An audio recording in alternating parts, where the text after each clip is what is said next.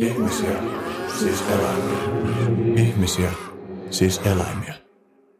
Joo, tervetuloa Lilja Tamminen Art Labiin Ihmisiä, siis eläimiä podcastiin. Saat digitalisaatiotutkija ja vihreä varavaltuutettu, tietokirjailija ja myös metamodernismin evankelista. Ei mennä heti siihen, että mitä tarkoittaa metamodernismin evankelista, vaikka se on varmaan monille vieras vieras käsite. Tullaan käsittelemään sitä tämän keskustelun aikana todennäköisesti paljonkin, mutta ehkä aloitetaan vaan sillä, että voit kertoa, että mitä sulla on meneillään tällä hetkellä. Tällä hetkellä oikeastaan mä etsin uusia, uusia keinoja päästä vaikuttamaan yhteiskuntaan. Mä koen, että me eletään semmoista tiettyä poliittisen stagnaation aikakautta ja mä oon päätynyt itse siihen lopputulokseen, että ehkä parhaat keinot kehittää yhteiskuntaa ei ole ollenkaan tämmöisen perinteisen edustuksellisen demokratian, politiikan tai, tai oikeastaan edes semmoisen niin rationaalisen poliittisen diskurssin kautta, vaan enemmänkin meidän pitäisi jollain tapaa päästä vaikuttamaan ihmisten psykologiaan semmoisella rakentavalla tavalla. Että et me eletään semmoista vastakkainasetteluiden aikaa, jossa ollaan jotenkin menty semmoisiin poteroihin, että ihmiset on mennyt tavallaan psyykkisesti lukkoon. Ne ei enää kykene katsomaan sen jonkun suppean, suppean näkökulmansa ulkopuolelle. Toisaalta tänä vuonna mä sanoisin, että, että mä oon myös havainnut semmoista yleistä ilmapiirin muutosta, että, että semmoista niin halua, aitoa halua edetä siihen suuntaan, mutta se on edelleen aika lapsen kengissä semmoinen kehitys, että me ei olla missään mielessä ikään kuin ihmiskuntana tai, tai edes Suomessa valmiita etenemään tällaista polkua. Hmm, mulla tulee heti ensimmäisenä mieleen esimerkiksi tämä kiehumispiste-dokumentti. Oletko nähnyt sen? Öö, se oli se maahanmuuttojuttu. Öö, en, en ole sitä muistaakseni nähnyt itse, mutta mä oon kuullut siitä paljon kommentteja. Joo, kyllä. mä itse siis pidin sitä tosi vaikuttavana ja sitten mä tiedän myös toisaalta, että siitä on kommentoitu just sillä tavalla, että, että siinä on päästetty ääneen vääriä ihmisiä, joiden ei pitäisi päästä puhumaan ollenkaan. Ja tämä varmaan kuvaa just sitä tiettyä oiretta, niin kuin, että mä tavallaan ymmärrän sen ajatuksen, että on syytä keskustella siitä, että, että mitä, keskus, tai mitä niin kuin puhujakorokkeita on syytä antaa kenellekin, mutta sitten tavallaan, että sit kun puhutaan siitä, että tiettyjen ihmisten kanssa ei pitäisi olla tekemisissä ollenkaan, niin siinä ollaan aika vaarallisilla vesillä. Joo, en, ennen kaikkea kun kyseessä ei ole jotkut ammattirikolliset tai, tai muuten ikään kuin vaaralliset henkilöt, että tietenkin on hel- helppo sitten keksiä tämmöisiä juttuja, että älä, älä sekaannu SS-joukkoihin tai Hitler-jugentiin tai johonkin tämmöiseen. Se on tavallaan niin kuin ihan ymmärrettävää, mm. että jos kyse on jostain aidosta tämmöisestä niin kuin ääri, ääriliikkeestä, joka kultinomaisesti haluaa rekrytä keskuuteen jotain ihmisiä tekemään väkivallan tekoja, niin sen on tavallaan ymmärrettävää, että mm. siihen reagoita silleen, että älä, älä ole tekemisissä näiden ihmisten kanssa. Mutta tämä polarisaatio on mun nähdäkseni mennyt semmoisille alueille, joissa ei ole tavallaan syytä lähteä torppaamaan ihmisiä pois keskustelusta. Et, et, et he, aika kauan ollaan oikeastaan länsimaissa, ei nyt varsinaisesti niin poliittisen korrektiuden niin nimessä, mutta jotain siihen suuntaan, niin menetelty niin, että tai ainakin valtamedian ja jonkinnäköisen ikään kuin eliitin tai, tai, tai paremman väen tai tai salonkikelpoisten ihmisten keskuudessa, että monista asioista on ikään kuin vaiettu tai niistä on puhuttu vain osittain, johtuen siitä, että siihen omaan ikään kuin edistyskäsitykseen yhteiskunnassa, että, että miten rakennetaan parempaa yhteiskuntaa, niin et siihen kuuluu jotenkin se, että tiettyjä asioita ei kommentoida, vaan että pyritään ikään kuin vaikkapa nyt esittämään etnisiä vähemmistöjä positiivisessa valossa, koska tiedostetaan se, että, että helposti se taas menee semmoiseksi demonisoinniksi, joka taas kostautuu näille vähemmistöille tosi ikävin tavoin. Mutta ehkä se jonkinnäköinen balanssin löytäminen tässä on, on myöskin ollut tosi hakusessa. Et siitä on, se on jäänyt hirveän yksipuoliseksi. Ja, ja tietenkin mä sanoisin, että, että kyllähän niin suuri yleisö sen ymmärtää. Että ei, ei, ei, ei, ei ihmiset niin tyhmiä ole. Se, että ihmiset ei ole, ei ole lukeneita tai, tai jotain neroja, ei tarkoita sitä, etteikö niillä ole sosiaalisia taitoja. Kyllä ihmiset aistii toisistaan, että, että puhuuko ne ikään kuin vilpittömästi ja avoimasti vai eikö. Mm. Tämä liittyy myös siihen, mitä sä oot, mitä sä oot puhunut tavallaan vasemmiston ongelmasta. Että oikeastaan voisi ehkä mennä sun kirjan kautta tähän aiheeseen. Eli te kirjoititte Juuso Pesälän kanssa kirjan Olipa kerran työ, joka on erinomainen kirja. Mä, mulla oli itsellä mukana se tuossa vuodenvaihteessa. Me oltiin puolison kanssa viikko mökillä ilman digitaalisia asioita pääsääntöisesti. Ja, ja se kirja oli yksi kirjoista, jota mulla oli mukana ja luin sen siinä niin kuin, aika niin kuin ahmien ja, ja pidin kyllä, pidin kyllä siitä tavasta niin kuin sekä sen, se, siitä, että miten niitä aihepiirejä käsiteltiin, että ylipäätään se, että mitä aihepiirejä siinä tuotiin esille. Ehkä sä voisit itse kertoa kuulijoille, että mistä siinä kirjassa on kyse, miksi se syntyi. Se, se kirja alun perin sai alkunsa projektina piknikillä 2015 kesällä, jos oikein muistan, jossa Juuso Pesälä, toinen kirjoittajista, tiedusteli, että, että halu, haluaisinko mä lähteä kirjoittamaan tämmöistä pientä pamflettia ää, siitä, että mi, mi, mi, minkä takia ikään kuin työttömyys on, miksi työttömyyttä pidetään sellaisena ikään kuin loserin statuksen signaalina ja et, että minkä takia työttömillä on kurjaa, koska Suomessa on kuitenkin kohtuullinen elintaso ihmisille, jotka on työttömiä, jotka ei käy ansiotyössä, vaikka se nyt ei mitään luksusta todellakaan olekaan. Niin se, ne, tavallaan semmoinen käsitetasolla ja sitten semmoisen ikään kuin sellaisella arvotasolla haluttiin luodata sitä, että mikä tämä työttömyysilmiö nyt oikeastaan onkaan. Ja se oli kaikki tavallaan suhteessa sitten tämmöiseen yleiseen taustaoletukseen siitä, että kun automatisaatio nyt vaan jatkaa ikään kuin kehittymistään satoja vuosia eteenpäin ihmiskunnassa, ihmiskunnan historiassa, niin tota, pikkuhiljaa sitten vapaudutaan tavallaan tämmöisestä niin kuin rasittavasta työstä ja ehkä meille aukeaa sitten ihan uusia mahdollisuuksia tehdä työtä. Jos, jos miettii vaikka sata vuotta taaksepäin, niin sehän on selvää, että tämän kaltaista tallennetta, podcastia, olisi voinut tehdä koko maailmassa semmoinen aika pieni, pieni murto-osa, koska siihen ei ihmisille yksinkertaisesti ollut varaa. Mutta tänä päivänä sitä pystyy ihmiset tekemään jo, jopa ilman mitään budjettia juurikaan. Et, et se on ihan uskomaton tavallaan se, se niukkuudesta vapautumisen aste, mikä on jo sadassa vuodessa tapahtunut. Ää, sitten 1917, kun Suomessa oli sisällissota. Se maailma oli aivan toisenlainen.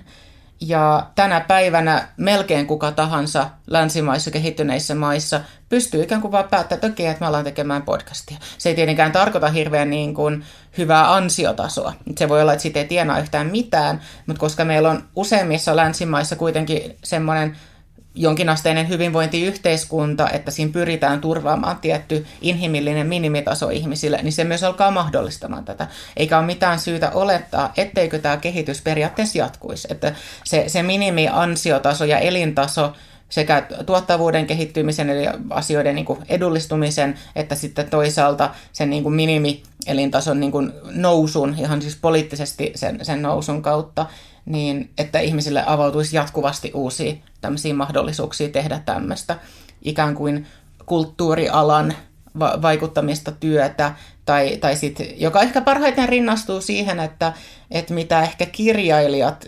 historiassa on tehnyt, tai, tai antiikin filosofit.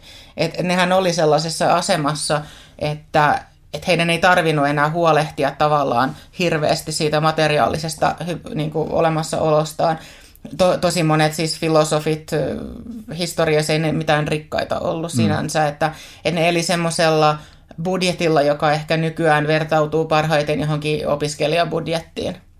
Mutta se kuitenkin mahdollisti sen, että ne tuotti meille aivan uskomattomia sisältöjä, joihin koko länsimainen filosofia ja aatehistoria ja, ja kaikki tämmöinen perustuu. Ja se on, se on tosi arvokasta. Et jos me jostain voidaan ikään kuin ihmiskuntana olla ylpeitä, ehkä erityisesti länsimaissa, niin on tavallaan se, se laaja kulttuuriperintö, joka meille on päässyt syntymään, kun on ollut ihmisiä, jotka on ikään kuin uhrautunut jossain määrin sen eteen, että, että sen materiaalisen hyvinvoinnin sijaan he ovat valinneet tuottaa ikään kuin ulkoishyötyjä sitten koko ihmiskunnalle, joiden arvo on ehkä joskus vasta realisoitunut tai tajuttu vasta paljon myöhemmin. Hmm. No sitten vielä, mitä muita aiheita kirjassa pidät keskeisimpinä? No se, tämä oli tavallaan se työllisyyspamfletti, joka oli se lähtökohta sille, mutta aika nopeasti siihen sitten alkoi kehkeytyä semmoista syvällisempää pohdintaa esimerkiksi tekoälystä. Eli se kirja alkoi elämään sellaista omaa elämäänsä siinä kirjoitusprosessin aikana, että kun sen alun perin piti olla ehkä alle 100-sivuinen tämmöinen pamfletti, ehkä 50 sivua, niin aika nopeasti meillä oli sitten niin kuin 400 sivua materiaalia kasassa, jota piti alkaa tavallaan karsimaan, jossa me vaiheessa me toki luovuttiin siitä ajatuksesta, että siitä tulee sellainen suppea pamfletti, vaan me tähdättiin sitten 300 sivuseen kirjaseen, joka on, on jo vähän paksumpi luettava, ei kuitenkaan mikään tiiliskivi. Mutta se rakenne, joka siihen kirjaan sitten syntyi, olikin sellainen, että ää, me käsiteltiin sitä työttömyyttä sekä siitä sen ihan teknologisen työttömyyden ilmiöiden kautta. Eli, eli millaiset asiat on historiassa ja todennäköisesti myös lähitulevaisuudessa ää, aiheuttanut tai tulee aiheuttamaan sellaista, mitä me nykypäivänä ikään kuin mielletään työttömyydeksi. Työttömyyden historiahan on oikeastaan aika tuore siinä määrin, että se, se työttömyyden käsite sellaisena ikään kuin, niin kuin me siitä nykyään keskustellaan, niin se, se on aikaisintaan sellaista 1900-luvun vaihdetta, kun siitä tuli semmoinen käsite, jolla tarkoitetaan tällaista, et, et, vähän, vähän niin kuin, että, että joku tietty yksilö – niin hänellä ei ole pääsyä johonkin tämmöiseen niin kuin niukkaan luonnonvaraan, kun sehän on tavallaan se tapa, miten työttömyydestä nykyään puhutaan. Se ei ole sitä, että sulla ei ole työpaikkaa itsessään, vaan se, mikä ihmisiä kiinnostaa siitä, on se, että sulla ei ole osuutta yhteiskunnan tämmöiseen niin kuin ansiopalaseen ikään kuin siitä heimon yhteisestä padasta tai jotain tällaista. Ja me nähtiin siinä taustalla sitten tämmöisiä tiettyjä teknologisia trendejä. Mutta sitten toisaalta semmoinen, jos haluaa ratkaista tämmöisiä suuria ongelmia yhteiskuntafilosofisesti tai, tai muuten, niin tulee tietenkin vastaan tämmöisiä muitakin ongelmia. Tavallaan ää, työttömyyteen ja, ja, ja tällaiseen voisi aina keksiä tämmöisen ratkaisun, että, että aletaan sitten vaan tuottaa enemmän kaikkea, joka oli tavallaan tämmöinen ikään kuin kulutusyhteiskunnan tai, tai Fordistisen yhteiskunnan ratkaisu siihen, että ihmisillä alkoi olla tämmöinen tietty materiaalinen elintaso ja oikeastaan ne alkoi pikkuhiljaa vähän niin kuin tyytymään siihen, että et, et oli ruokaa pöydässä, mikä oli sinänsä ihan huikea saavutus, ää, niin se vastaus tavallaan siihen oli sitten se, että alettiin vaan tuottamaan suurella skaalalla ihan sikana kaikkea tavaraa. Et ihmiset sitten kävi töissä, kulut osti tavaraa, jolloin periaatteessa toki elintaso ihmisillä nousi materiaalisesti, mutta se sivuvaikutus tietenkin sille oli se, että, että me saatiin kaiken maailman ympäristöongelmia sitten siinä kaupan päällisenä. Ja sitten toisaalta luonnonvaroja alettiin kuluttaa muutenkin kiihtyvään tahtiin. Ja edelleenhän me eletään jos globaalilla tasolla tarkastelee, niin just edelleen semmoista samaa kehitystä. Eli voi sanoa, että, että koko maapallon tasolla me ollaan edelleen semmoista fordistista kulutusyhteiskuntaa, vaikkakin länsimaissa me ollaankin tavallaan vastareagoitu jo siihen ilmiöön ja tunnistettu se oikeastaan jo 80-luvulla viimeistään mutta eri maat tietenkin kehittyy eri tahdeissa talouksina ja teknologisestikin, mutta toki mä sanoisin, että tässä ihan lähivuosina me tullaan todennäköisesti havaitsemaan sellaista myös nousevissa talouksissa ikään kuin tämmöistä postmodernia havahtumista siihen, että, että meidän pitääkin ajatella luontoa ja kaikkea tällaista, joka taas on ollut pidemmän aikaa toisen maailmansodan jälkeen ennen kaikkea niin tota, länsimaissa. Oot... E- eli se niin. Sä oot kiteyttänyt, niin kuin, että on tavallaan kolme, kolme ongelmaa, jotka pitää mm. ratkaista yhtä aikaa. Ehkä se, se voi niin kuin paketoida ennen kuin jatketaan eteenpäin, että, että, että mitkä nämä kolme ongelmaa on. Joo. Tai siis niin sivunnutkin niitä se, se, niin se, se, se, se tavallaan rakentuukin se yleiskuva siinä, että, että jos me halutaan rakentaa hyvä hyvinvointiyhteiskunta, joko tietyssä maassa tai, tai jonkinnäköisenä globaalina järjestelmänä, niin se edellyttää paitsi taloudellista kestävyyttä, eli sitä, että me voidaan rahoittaa semmoiset toiminnot yhteiskunnassa, joita me halutaan rahoittaa. Se pitää olla sosiaalisesti kestävä, eli, eli se ei saa aiheuttaa esimerkiksi työttömyyden kautta ihmisistä tämmöistä niin kuin orpoa oloa, joka sitten pidemmän päälle johtaa siihen, että, että ne alkaa protestoimaan sitä vallitsevaa yhteiskuntajärjestelmää vastaan tai sitten tekemään jotain muuten tyhmää sen pitää olla ympäristöllisesti kestävä, koska muuten me, me törmätään tavallaan meidän olemassaolon rajoihin täällä ja saattaa seurata vaikka, vaikka populaatioromahdusta tai, tai ties mitä ongelmia, jotka vähintäänkin tulee hyvin kalliiksi. Eli on tavallaan tämmöinen kolmen pääpointin niin kuin haaste siinä, jossa se, se ratkaisu pitää mahduttaa tämmöisen ikään kuin näiden pisteiden, ongelmien pisteiden muodostaman kolmion sisälle.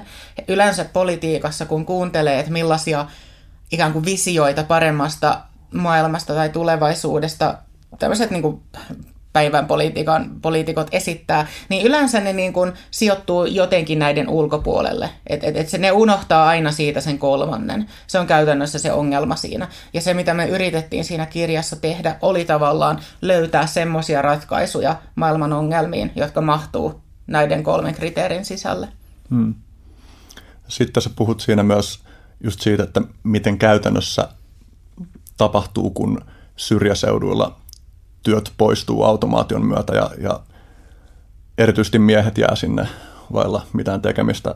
Ja tämä, kytkeytyy myös niin kuin tietynlaiseen yhteiskunnalliseen syrjäytymisprosessiin, johon sitten kytkeytyy myös esimerkiksi sitä, että erilaiset ääriajattelun muodot alkaa, alkaa kiinnostaa. Mä itse siis mieltänyt, että, että vaikka sellaiset ilmiöt kuin ISIS tai sitten joku tällainen perinteinen äärioikeistolainen meininki niin on samanlaisesta lähteestä siinä mielessä, että, että, on, että, että se hedelmällinen maaperä niille on se, että on paljon nuoria miehiä, joilla ei ole mitään tekemistä eikä mitään mielekästä tulevaisuuden kuvaa. Se, se onkin just se sosiaalisen kestävyyden haaste, joka usein he ensimmäisenä ikään kuin realisoituu. Eli kun joku yhteiskunta jo alueellisesti tai, tai, tai, tai tosi paikallisesti, niin epäonnistuu ikään kuin semmoisessa yhteiskunnan tehtävässä, tai yhteis, se, se, se epäonnistuu yhteisönä. Eli, eli se redusoituu pelkäksi valtioksi. Eli, eli siitä katoaa semmoinen yhteiskuntasopimus, ainakin joidenkin yksilöiden keskuudessa, että ne, ne ei enää allekirjoita tätä systeemiä.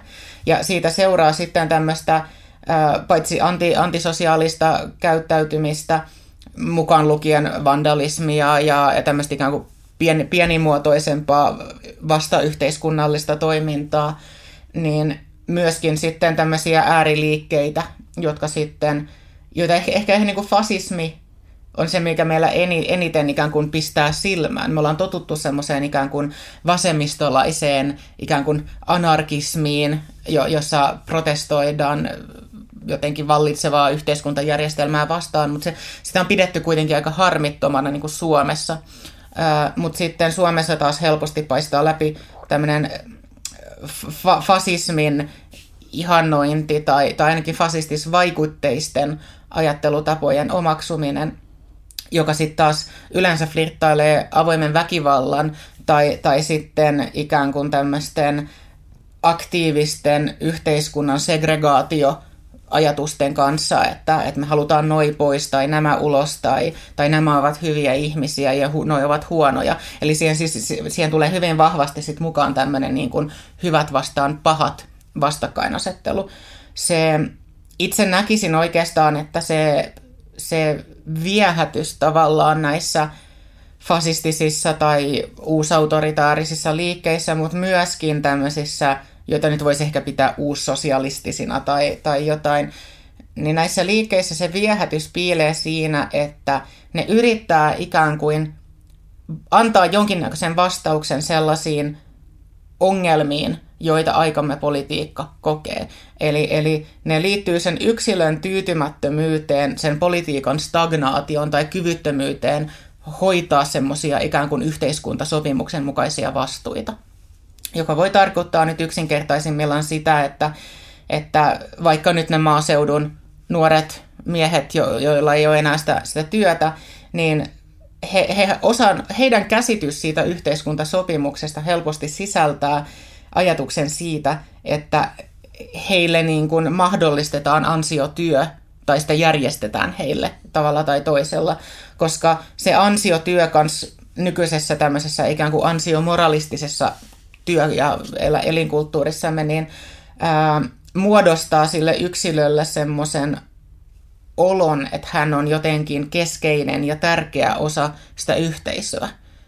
Sitä voi ehkä tarkastella myöskin tämmöisen ikään kuin heimo psykologian kautta, että, että heimon jäsenten on tärkeää tavallaan todistaa sille heimolle, että kun tuolta joku kaataa tuolta jonkun peuran tai antiloopin tai mitä tahansa, ja sitten se, se tehdään sitten se koko kylän yhteinen pata, koska pakastimia ei ole, niin kaikki, jotka ei ole ollut osallisia siinä ruoan hankinnassa siinä hetkenä, niin niiden pitää jotenkin aikaisempien, aikaisempien kontribuutioiden tai jonkun tämmöisen ehkä tulevien kontribuutien niin kuin kautta pyrkiä todistamaan relevanssinsa sille heimolle niin, että heilläkin on oikeus saada osa siitä ruoasta, joka on yhteisesti valmistettu tuolla.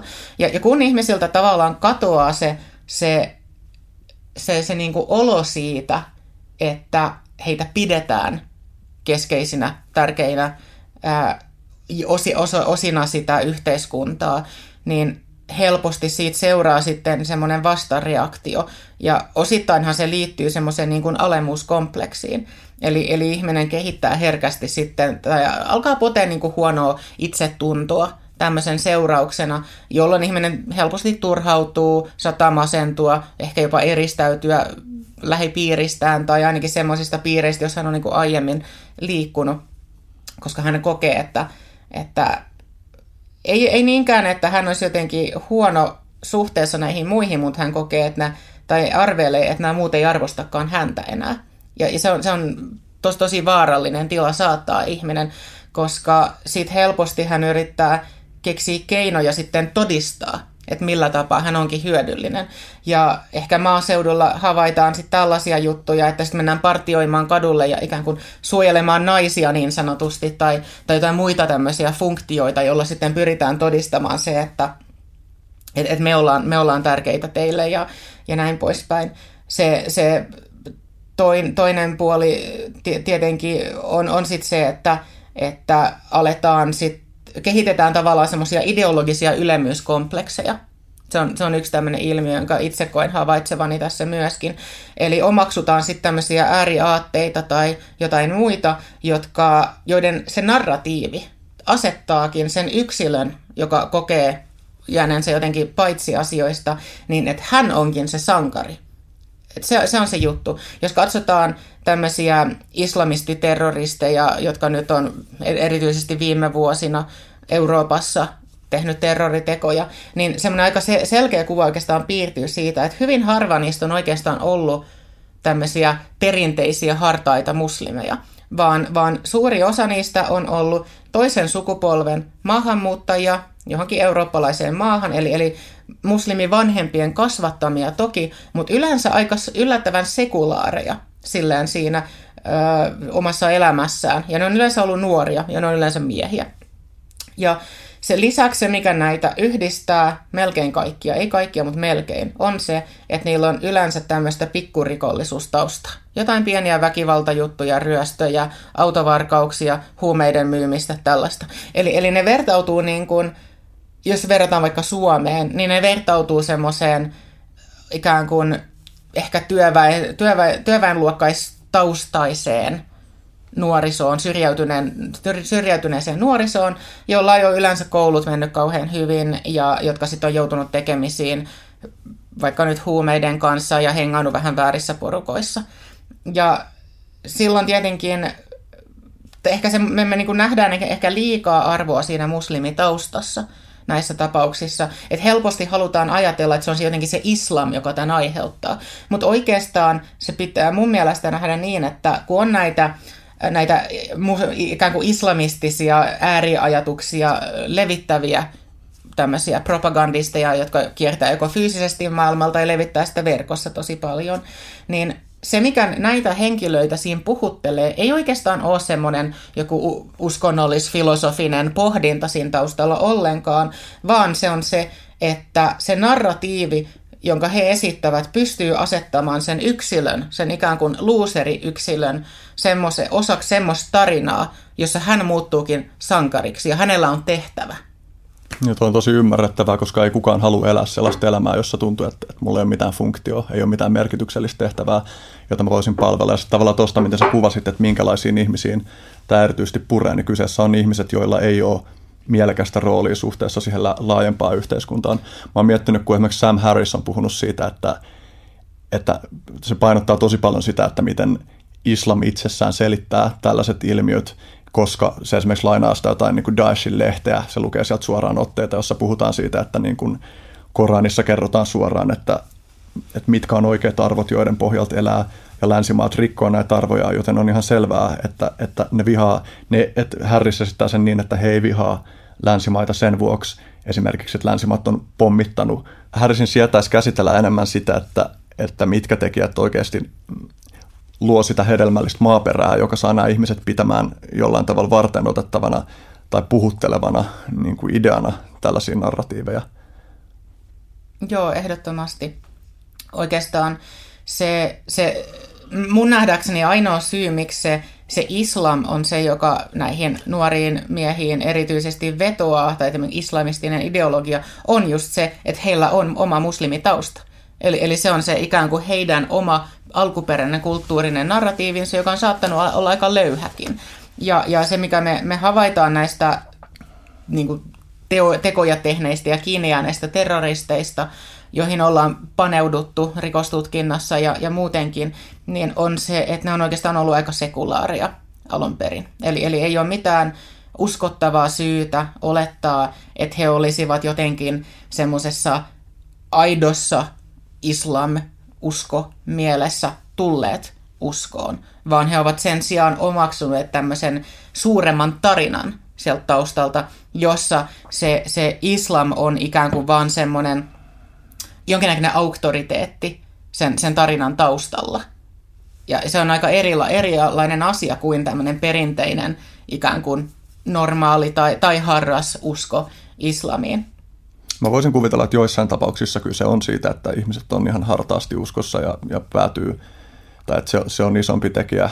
Ja sitten mä voin myös toisaalta kuvitella, että, että tavallaan ylipäänsä siitä, että tehdään, ihmiset tekee yhdessä suurella niin kuin tunteen ja ideologian palolla asioita, niin se aiheuttaa myös tietynlaisia uskonnollistyyppisiä kokemuksia ihan niin kuin lähtien siitä, Jonathan Haidt puhuu Righteous Mindissa siitä, että hän vertaa niin kuin, kun hänellä on tämä metafora siitä, että, että ihmiset on 90 prosenttisesti apinoita ja 10 prosenttisesti mehiläisiä, ja että mehilä, tämä mehiläismoodi on ikään kuin semmoinen, hän puhuu hive switchista, että on tiettyjä aktiviteetteja, jotka niin kuin kytkee meidät semmoiseen kollektiiviseen tilaan. Hän ottaa niin kuin esimerkiksi niin kuin reivit ja sitten psilosybiinin vaikutukset ja sitten kolmas, siellä oli neljä niitä, mutta mä muistan mikä se neljäs oli, mutta kolmas oli se, että, että kun sotilaat marssii yhdessä muodostelmassa, niin siinä tapahtuu joku semmoinen, että, että yksilöllisyys hälvenee pois ja ihminen kokee olevansa osa jotain suurempaa, suurempaa kokonaisuutta ja varmasti niin kuin, että sellaisia, että mä en tavallaan itse ehkä tekisi niin tiukkaa jaottelua sen suhteen, että, että mikä on ikään kuin autenttista uskonnollisuutta, koska niin kuin autenttisessa uskonnollisuudessa on tosi monia erilaisia puolia. Mutta että, että monessa tapauksessa varmaan, tai samainen Haidti taitaa olla se, joka on puhunut siitä, että, että kun elämän olosuhteet näyttää epävarmoilta, että ei ole jotain tulevaisuutta, johon voisi luottaa, että se suht suurella todennäköisyydellä tulee tapahtuu, niin ihmiset, niin kuin, ihmisten arvomaailma menee selvästi autoritaarisempään suuntaan. Mä oikeastaan näkisin jossain määrin ö, natsi-Saksan ö, nousun, joka siis ensimmäisen maailmansodan jälkeen alkoi jossain määrin nousta. Mä näkisin siinä osittain selittävänä tekijänä sen, että, sen, että miksi pääsi tulemaan semmoinen niin kuin liike, sen, että monet niistä ihmisistä, jotka vaikutti siinä liikkeessä – niin ne oli ollut nuoria miehiä, kun ne oli osallistunut ensimmäiseen maailmansotaan. Ja mä uskoisin, että sota, vaikka se onkin traumatisoivaa usein yksilöille, niin jotkut ihmiset, niin ne ikään kuin löytää itsensä sieltä sotatantereelta. Et se on sellainen paikka, jossa paitsi että ne kokee ehkä olevansa jo osa jotain isompaa, ei nyt välttämättä mitään kansallisvaltiota, vaan ehkä enemmänkin semmoista jotain joukkuetta tai puolta jossain hyvän ja pahan taistelussa kenties, niin ne, ne saa siitä semmoisen kokemuksen, että asiat on jotenkin kohdallaan. Että sä tiedät tasan, tasan tarkkaan, että miten elämä toimii. Sun ei tarvitse huolehtia siitä, että sä olisit työtön tai, tai jotain tällaista. Okei, siihen sisältyy paljon vaaraa, mutta joillekin ihmiselle sekin tuo semmoista ikään kuin pikanttia lisää ainakin silloin aika tällä ihmisistä. Jolloin mä uskon, että, että se miksi me osa syy siihen, miksi me päästiin todistamaan Otsi-Saksan tapainen liike, niin liittyy just siihen, että oli tämmöisiä sodasta palanneita entisiä nuoria miehiä, jotka kaipaili melkein takaisin johonkin tämmöiseen hive-logiikkaan tai, tai hive-kokemukseen, niin kuin sitä puhuit. Hive-moodi voisi olla myös yksi. Ja tavallaan siis me kohdataan mun mielestä ihan vastaavanlainen ongelma nyt siinä, että kun meillä on vaikka ISISin taistelijoita, jotka palaa vaikka nyt länsimaihin, niin mä uskoisin, että meillä on heidän kohdalla taas aivan samanlaisia haasteita. Että sieltä saattaa sitten niin kuin lähitulevaisuudessa syntyä jotain paljon jännempää kuin, kuin mitä me odotetaan. Ja että et siihen pitäisi olla jollain tapaa henkisesti varautuneita myöskin. Yksi niin kuin tärkeimpiä ihmispsykologiaa ajavia tekijöitä on varmaan se tunne siitä, että, että saa oikeasti tehdä työtä jonkun paremman puolesta ja se parempi voi olla, on tosi laaja kirjo erilaisia juttuja, jotka voi täyttää tavallaan tuon tarpeen. Ja ne kaikki ei ole välttämättä edes tämmöisiä hive-loogisia sellaisella mm. tavalla, että, että jos miettii vaikka historian filosofeja, niin ei, ei niitä niinkään ohjannut semmoinen kokemus siitä, että he ovat osa jotain suurempaa joukkoa ihmisiä silloin tai historiassa, vaan ehkä enemmänkin ne koki, että on tämmöisiä tärkeitä asioita, mm. joita pitää käsitellä tavallaan niin kuin sen asian itsensä vuoksi. Mm. Ja sekin pystyy täyttämään tämmöisiä aukkoja. Eli on lukemattomia eri tämmöisiä tavallaan ää, ilmiöitä, jotka pystyy täyttämään ihmisissä just sen niin kuin merkityksen kokemuksen. Mutta on semmoisia, jotka pystyy täyttämään sen, jotka on tavallaan vaarallisia, ainakin järjestäytyneen, sivistyneen, inhimillisen yhteiskunnan kannalta. Hmm. No sitten te puhutte teidän kirjassa myös ratkaisuista, minkälaisia yhteiskunnallisia muutoksia tarvittaisiin, jotta näitä ongelmia tai saati sitten, että niitä voitaisiin ratkaista, mutta että ylipäänsä, että, että mistä pitäisi keskustella, jotta niin kuin saataisiin keskiön se, että minkälaisten haasteiden edessä me ollaan. Yksi semmoinen asia, josta on viime aikoina esitelmöinyt aika paljonkin, liittyy tavallaan siihen, että mikä on te, vaikka nyt tekoälyn ohjelmistokehityksen ja tekoälysovelluskehityksen todennäköiset työmarkkinavaikutukset.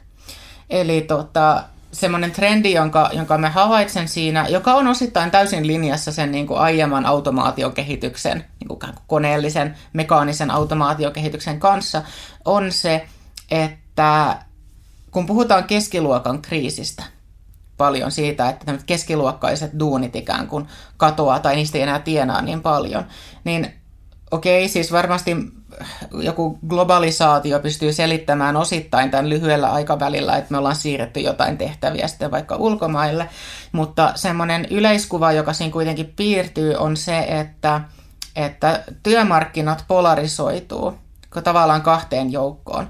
Yksi on semmoinen joukko, jota mä kutsun, tai se ilmiö, kutsun digitaaliseksi McDonaldisaatioksi tai pelkästään McDonaldisaatioksi. Ja se on sitä, että että työnkuvat, niin ne, ne osuudet siinä työnkuvassa, jossa tarvitaan jotain ihmistaitoja, semmosia, etenkin semmoisia, että sä oot paneutunut nyt johonkin asiaan silleen vuoden ajan ja sit sä oot jotenkin hyvä siinä, niin, niin se teknologian kehitys mahdollistaa meille jatkuvasti sen, että me voidaan tavallaan leikata pois siitä semmoisia osaamisvaatimuksia vähän niin kuin höyläämällä. Mäkkärin nyky, nykyiset ravintolat on mun mielestä aika hyvä esimerkki siinä, että että McDonaldsin työntekijä on töissä ravintolassa ja hän laittaa ruokaa kaiket päivät, mutta hän ei osaa kokata välttämättä ollenkaan. Eli, eli siellä voi siis olla töissä ihminen, jolla ei ole mitään hajua siitä, että miten kokataan. Kun hän menee kotiin, niin hän, hän, hän, hyvä, jos hän osaa keittää vettä tavallaan, mutta hän pystyy silti olemaan töissä McDonaldsissa.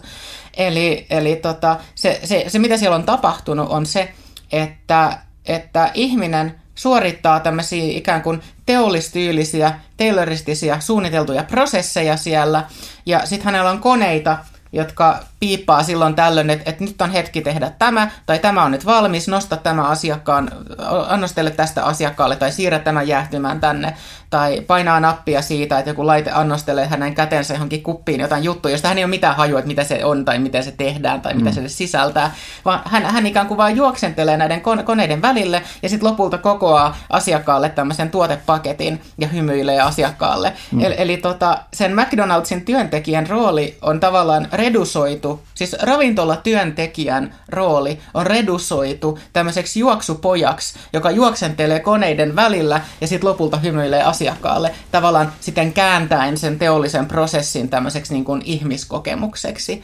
Ja, ja tavallaan tällais, tällainen niin kuin työnkuvakehitys on yksi tämmöinen ilmiö, joka me voidaan nähdä. Et, et siinä missä ennen oli tavallaan paljon tämmöisiä du- duunareiden keskuudessa oli tämmöisiä, että sun piti osata käyttää jotain tehdaskonetta. Että et se, sun, sun piti kehittää tavallaan semmoinen niin asiantuntemus johonkin tiettyyn koneeseen. Ja ne oli kaikki keskenään erilaisia, ne saattoi jopa uniikkeja. Ja kun, kun oli tavallaan tämmöinen tilanne, niin nämä duunarit pystyivät sitten liittojen kautta neuvottelemaan itselleen hyviä palkkoja, koska oli vaikea löytää ihmisiä, jotka olisi saman tien pystynyt hyppäämään sen koneen kyytiin ja, ja, ja käyttämään sitä. Mutta kun meillä on ta- teknologia ja käytettävyyssuunnittelu ja kaikki tämmöinen kehittynyt osittain siksi, että, että me kehitettäisiin tämmöisiä laitteita, jotka tekisivät niiden käyttäjistä enemmän korvattavia, niin me ollaan päästy tilanteeseen, jossa jos katsoo nyt vaikka näitä monia siivoustyöntekijöitä, jotka, niillä on tämmöiset vähän niin kuin traktorit, sähkö, sähkökäyttöiset traktorit, joilla ne ajaa nämä lattiat puhtaiksi isoissa tiloissa, niin sehän on ihmisrumba, rumba, eli tämmöinen pölynimurin robotti, joka, joka niin kuin väistelee esteitä ja, ja siivoo lattian. Hmm. Et, et siis ainoa syy, miksi siinä on ihminen, on se, että sen pitää osata jotenkin väistellä ihmisiä ja, ja sillä pitää olla joku käsitys siitä, että, että missä järjestyksessä täällä nyt asiat hoidetaan. Hmm. Mutta se, se on asiakas periaatteessa aika helppo automatisoida, jos me haluttaisiin ja koettaisiin sen, niin kuin sen investoinnin arvoiseksi.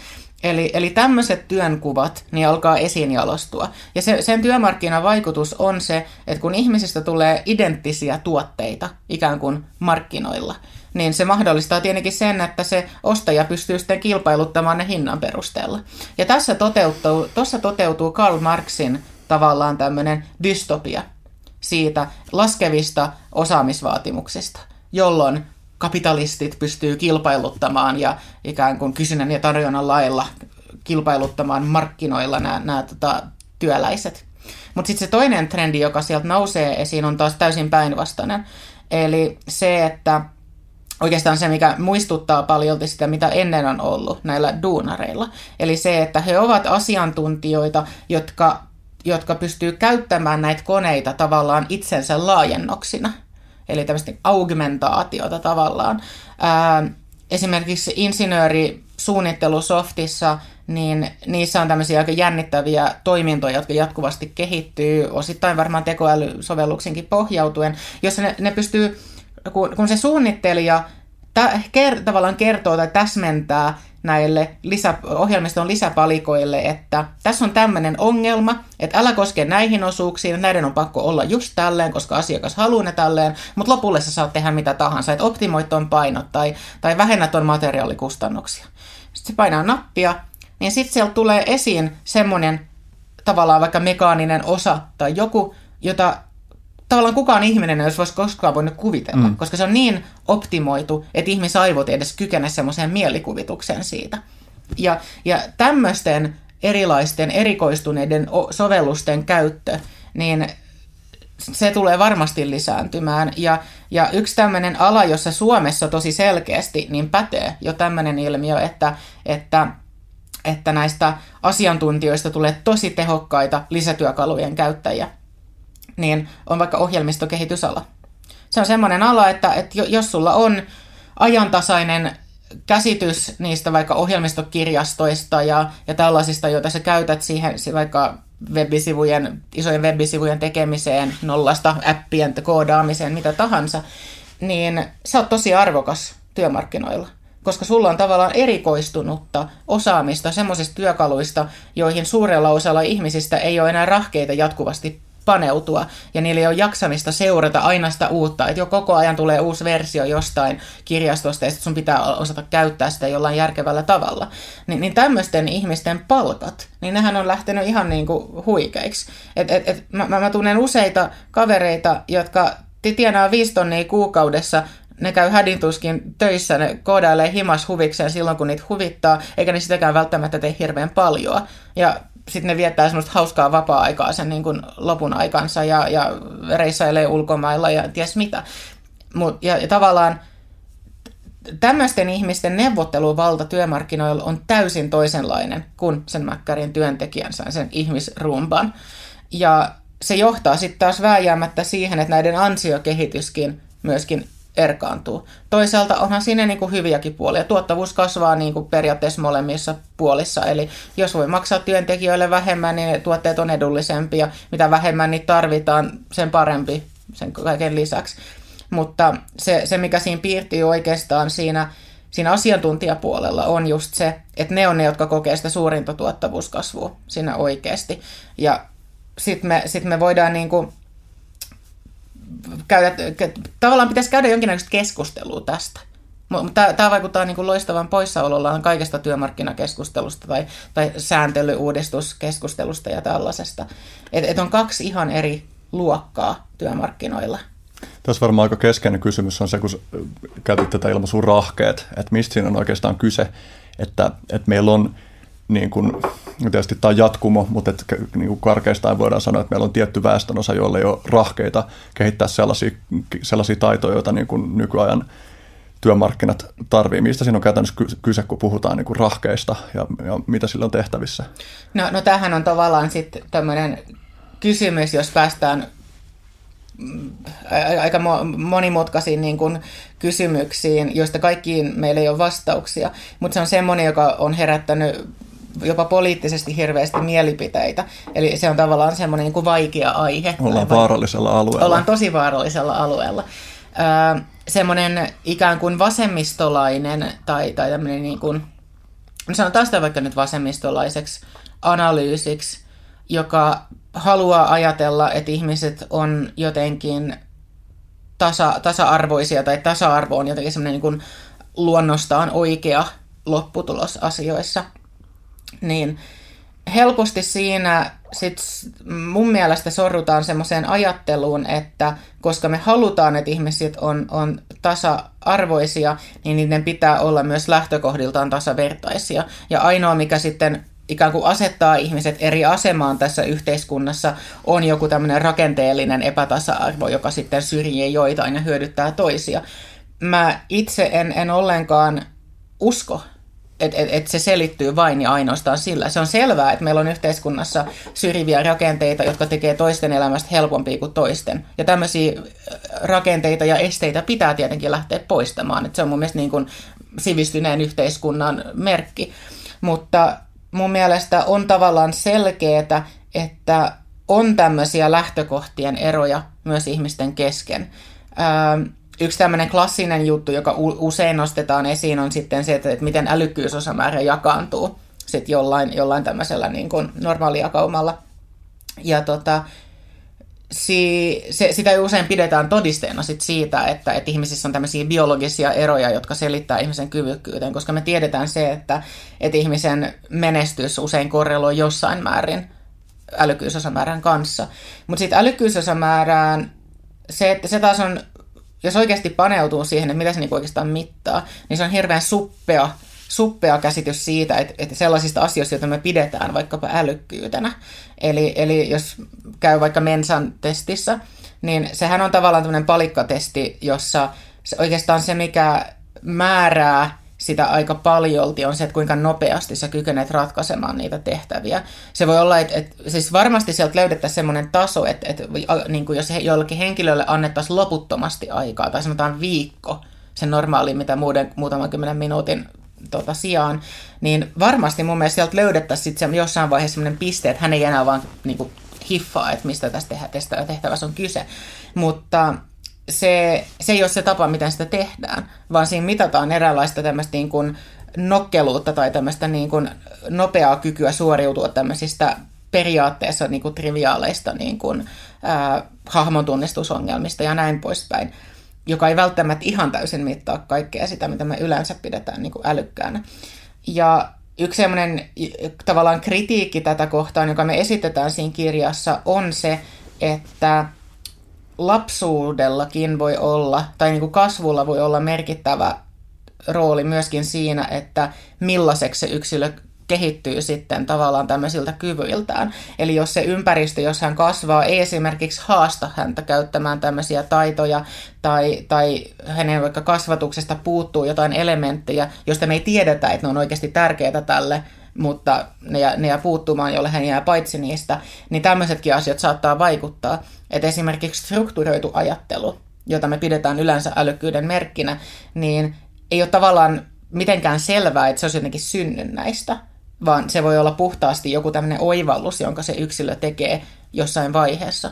Mutta se ei toki poista sitä, että, että ihmisillä on erilaisia lähtökohtia. Jos katsotaan esimerkiksi tämmöisiä ihmisiä, jotka, joita me pidetään henkisesti jälkeenjääneinä, niin, niin onhan se selvää, että, että, että vaikka ne kuinka lukis matematiikkaa tai, tai mitä tahansa, niin ne ei välttämättä koskaan pääse tämmöisissä sovellettavissa henkisissä kyvyissä semmoiselle tasolle, että ne pystyisi kilpailemaan keskiarvoon tai, tai huippujen kanssa näissä, näissä asioissa. Eli on selvää, että on biologisia eroja, mutta on myös vaikea sanoa, että kuinka iso osa siitä, mitä me käsitetään älykkyys, johtuu toissijaisista tekijöistä. Mikä sun käsitys on siitä, että mi, mitä niin kuin kaksostutkimusten pohjalta on sanottavissa tuosta aiheesta? No siis siinä voidaan to- todeta se, että, että se on periytyvää. Että et, et se niin kuin, ähm, ikään kuin ge- per, perhetaustan vaikutus vaikka nyt älykkyysosamäärään, on, on sinänsä ihan merkittävä. Että se on sellainen signaali, joka sieltä selkeästi voidaan tunnistaa. Ja kyllähän ne usein kaksostutkimuksissa on jossain määrin aikalinjassa toistensa kanssa.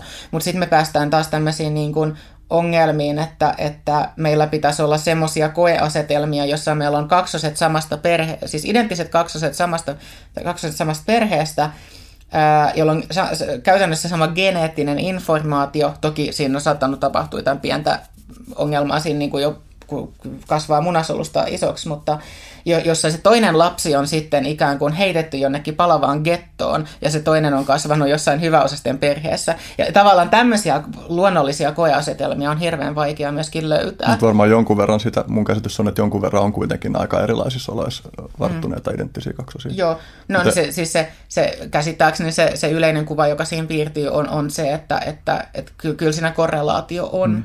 on. Niin ehkä tässä on ongelmana se, että että jos sä nielet tietyn ideologian, niin sit sä oot taipuvainen ajattelemaan, että on tasan yksi selitys, joka on riittävä mm. sille, että miksi tällainen kompleksinen ilmiö on olemassa. Joo. Ja, ja... Oikeastaan mä pidän hirveän mielenkiintoisena sitä, että jotenkin tähän asti ihmishistoriassa, niin me ollaan toimittu tämmöisen ikään kuin binäärilogiikan varassa totuuden ja tämmöisten käsitteiden niin kuin kanssa. Kun me yritetään selittää joku asia, niin se on joko tai. Jos, jos ajatellaan vaikka tota, tämmöistä ikään kuin perinteistä, eli niin kuin klassista, klassisen maailman ajatusta siitä, että mistä ihmisten lähtökohtien erot johtuu, niin siinä on usein ollut tämä perintö tavallaan hirveän selittävänä tekijänä, joka on kulttuurisesti nostettu esiin, että, että jos sä tuut huonosta perheestä, niin hän susta on mihinkään. Että sä oot niin kuin syntynyt tyhmäksi ja, ja huonoksi. Ja, ja tä, tämmöiset ajatukset oikeastaan oli 800-luvun niin kuin Englannissa hirveän vallitseva ilmiö köyhyyden hoidossa, koska siinä tavallaan niin kuin tuomittiin ikään kuin ennalta ihmiset, että, että nämä, on, nämä on vaan huonoja ja näistä pitäisi melkein päästä eroon, mutta me nyt ei lähdetä ihan siihen, mutta laitetaan ne tämmöisiin suljettuihin tiloihin, ettei ne ainakaan lisännyt keskenään. Et, et se, se oli tavallaan se niin kuin endlösung siihen köyhyysongelmaan silloin. Ja Suomessakin oli vähän tapasta, myös Ruotsissa niitä työtaloja ja, ja kaiken maailman tällaisia ratkaisuja. Mutta sitten taas tämmöiseen, e, se, se niin kuin nature only niin sanotusti, että vain luonto on se, joka määrää ihmisten tällaiset kyvykkyydet, niin se oli hirveän vahvoillaan. Mutta sitten taas postmodernin aikakauden, eli toisen maailmansodan jälkeisenä aikakautena, niin sitten mentiin helposti taas sellaiseen ajatteluun, vaikkapa nyt feminismin piirissä, että, että se on tämä nurture only, että se on vain se kasvatus ja ne yhteiskunnan rakenteet, eli tämmöinen hirveän vasemmistolainen tavallaan ikään kuin tämmöinen sosiologis-marksilainen tulkinta sit siitä, että, että on tämä rakenteellinen sorto tai joku, joka sitten selittää, selittää nämä erot, jolloin se vastaus siihen, että miten me saavutetaan tasa-arvo yhteiskunnassa, on se, että me muokataan sitä itse yhteiskuntaa. Eli se, se tehdään se, sen tasoinen vallankumous. Ja tota, sekin sisältää hirveästi ongelmia, koska se ei taas ollenkaan niin kuin vastaa meidän tutkimustuloksia. Että et, et help, se on jäänyt tavallaan semmoiseksi niin kuin kirjallisuuden tämmöiseksi hienoksi viitekehykseksi, viitekehykseksi, joka on tavallaan it, sisäisesti rationaalinen. Että se, se jos sen opettelee kerran, niin joo, sä voit aina puhua siinä ikään kuin tämmöisenä puhdasoppisena, ortodoksisena juttuna, joka toimii sisäisesti.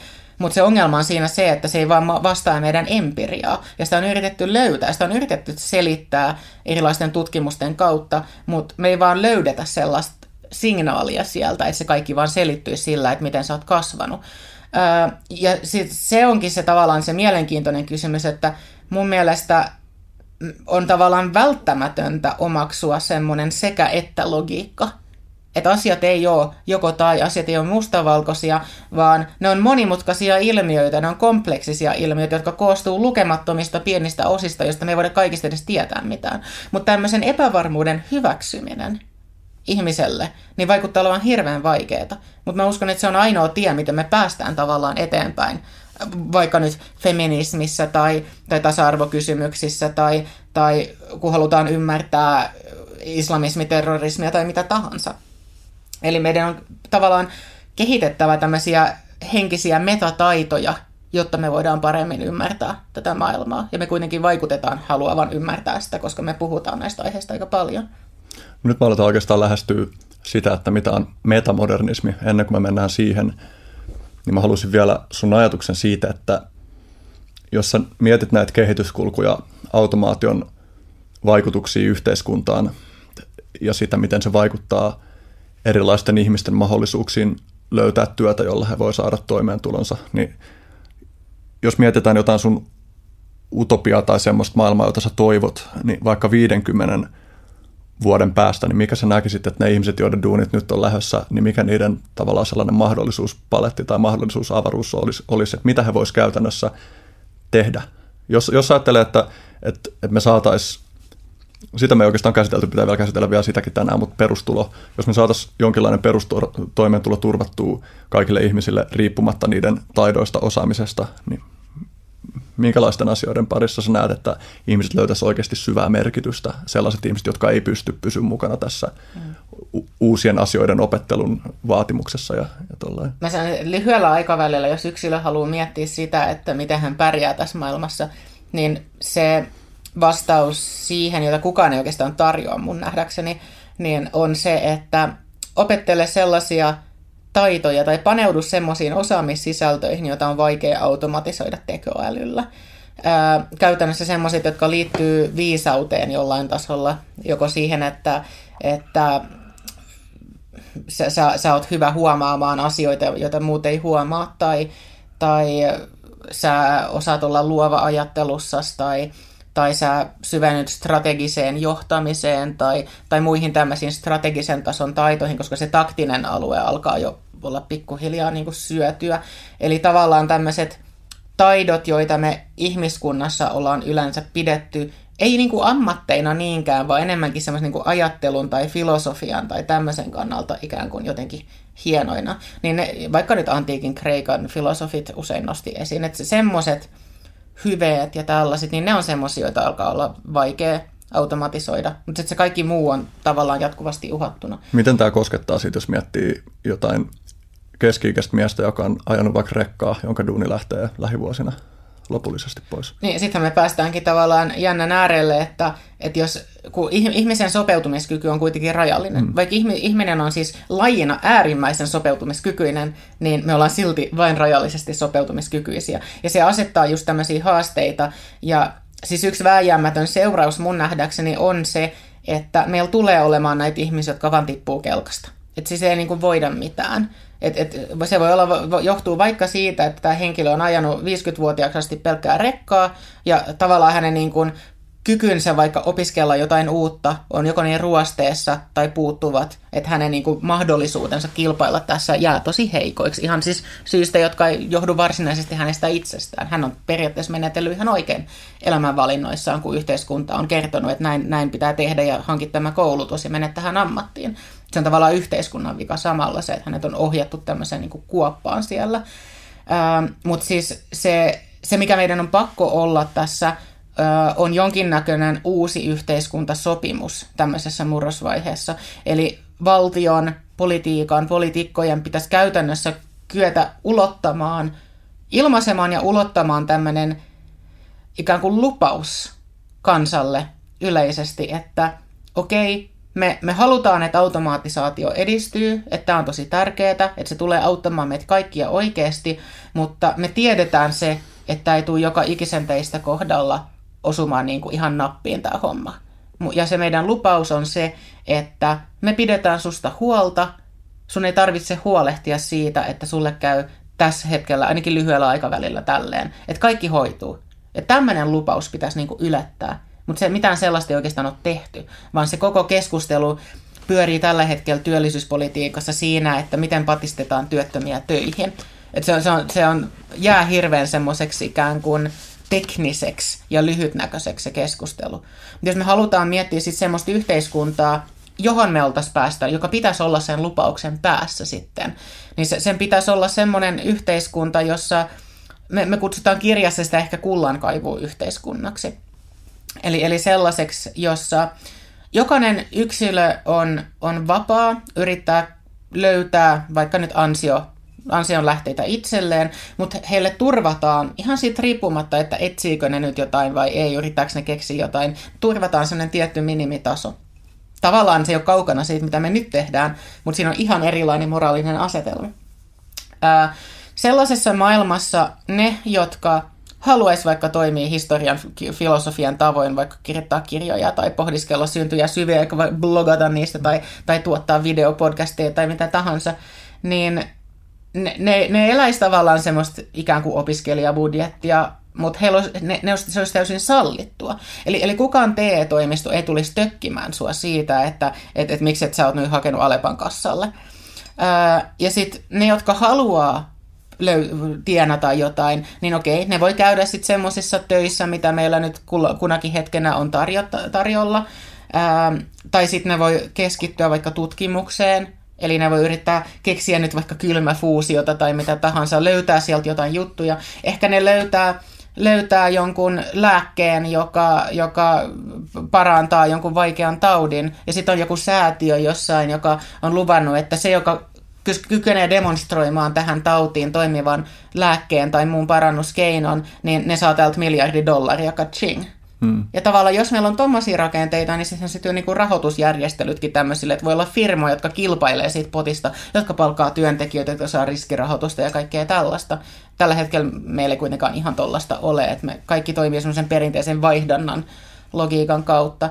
Tai sitten ne, jotka haluaa keksiä jonkun uuden jutun, niin nekin voi sitten pyrkiä sitä niin kuin tavoittelemaan. Ja se oikeastaan se on aika, aika lähellä sit tavallaan sitä, että mitä antiikin Kreikan filosofit – nämä ikään kuin aatelisperheiden nuoret pojat lähinnä, niin että millaista elämää ne eleli. Ei niillä ollut hirveästi rahaa, että ne vanhemmatkin käytännössä ne rahoitti ja sitten niiden yhteiskunnallinen asemansa. Monet toki kävi töissä. Suurin osahan ei ollut tämmöisiä äh, skooleja har- harrastavia, eli tämmöistä ikään kuin luovaa joutenoloa hmm. harrastavia, vaan ne, niillä oli duuneja ja tehtäviä ja virkoja ja sun muita, joilla ne tienas enemmän kuin nämä, jotka ei käynyt töissä. Eli, eli se niin kuin pidemmän tähtäimen semmoinen ehkä vähän niin kuin utopia, niin olisi tavallaan mun nähdäkseni tämmöinen yhteiskunta, jossa me tarjotaan kaikille mahdollisimman hyvät rahkeet toteuttaa itseään, semmoinen uskottava perustaso. Tietenkin meidän pitää poistaa tämmöisiä rakenteellisia esteitä siinä matkalla myöskin, että ei saa olla semmoista, että että sulla pitää olla toi paperi kourassa, että sä saat yrittää tota, hmm. tai, tai sun pitää olla syntynyt tässä maassa, että sä saat tehdä näin. Hmm. Et, et se, se, kaikki tällaisten on pakko poistaa. Mutta tota, et, et se olisi semmoinen, semmoinen yhteiskunta, joka mahdollistaisi ihmisen, ihmisten potentiaalin realisoimin etsimisen. Keinolla millä hyvänsä. että sitä ei niin säännöltä, että miten sä yrität sitä tehdä, niin se on tavallaan se niin lopputulos siinä, että, että jos me halutaan yhteiskunta, joka joutuu elämään jonkinasteisessa niukkuudessa, mutta se ei ole enää niin kuin materiaalisesti hirveän niukka, niin, niin toi on se mun nähdäkseni ainoa sosiaalisesti, taloudellisesti ja varmaan ympäristöllisestikin kestävä järjestelmä, jos siinä vaan on oikeat ohjausvaikutukset.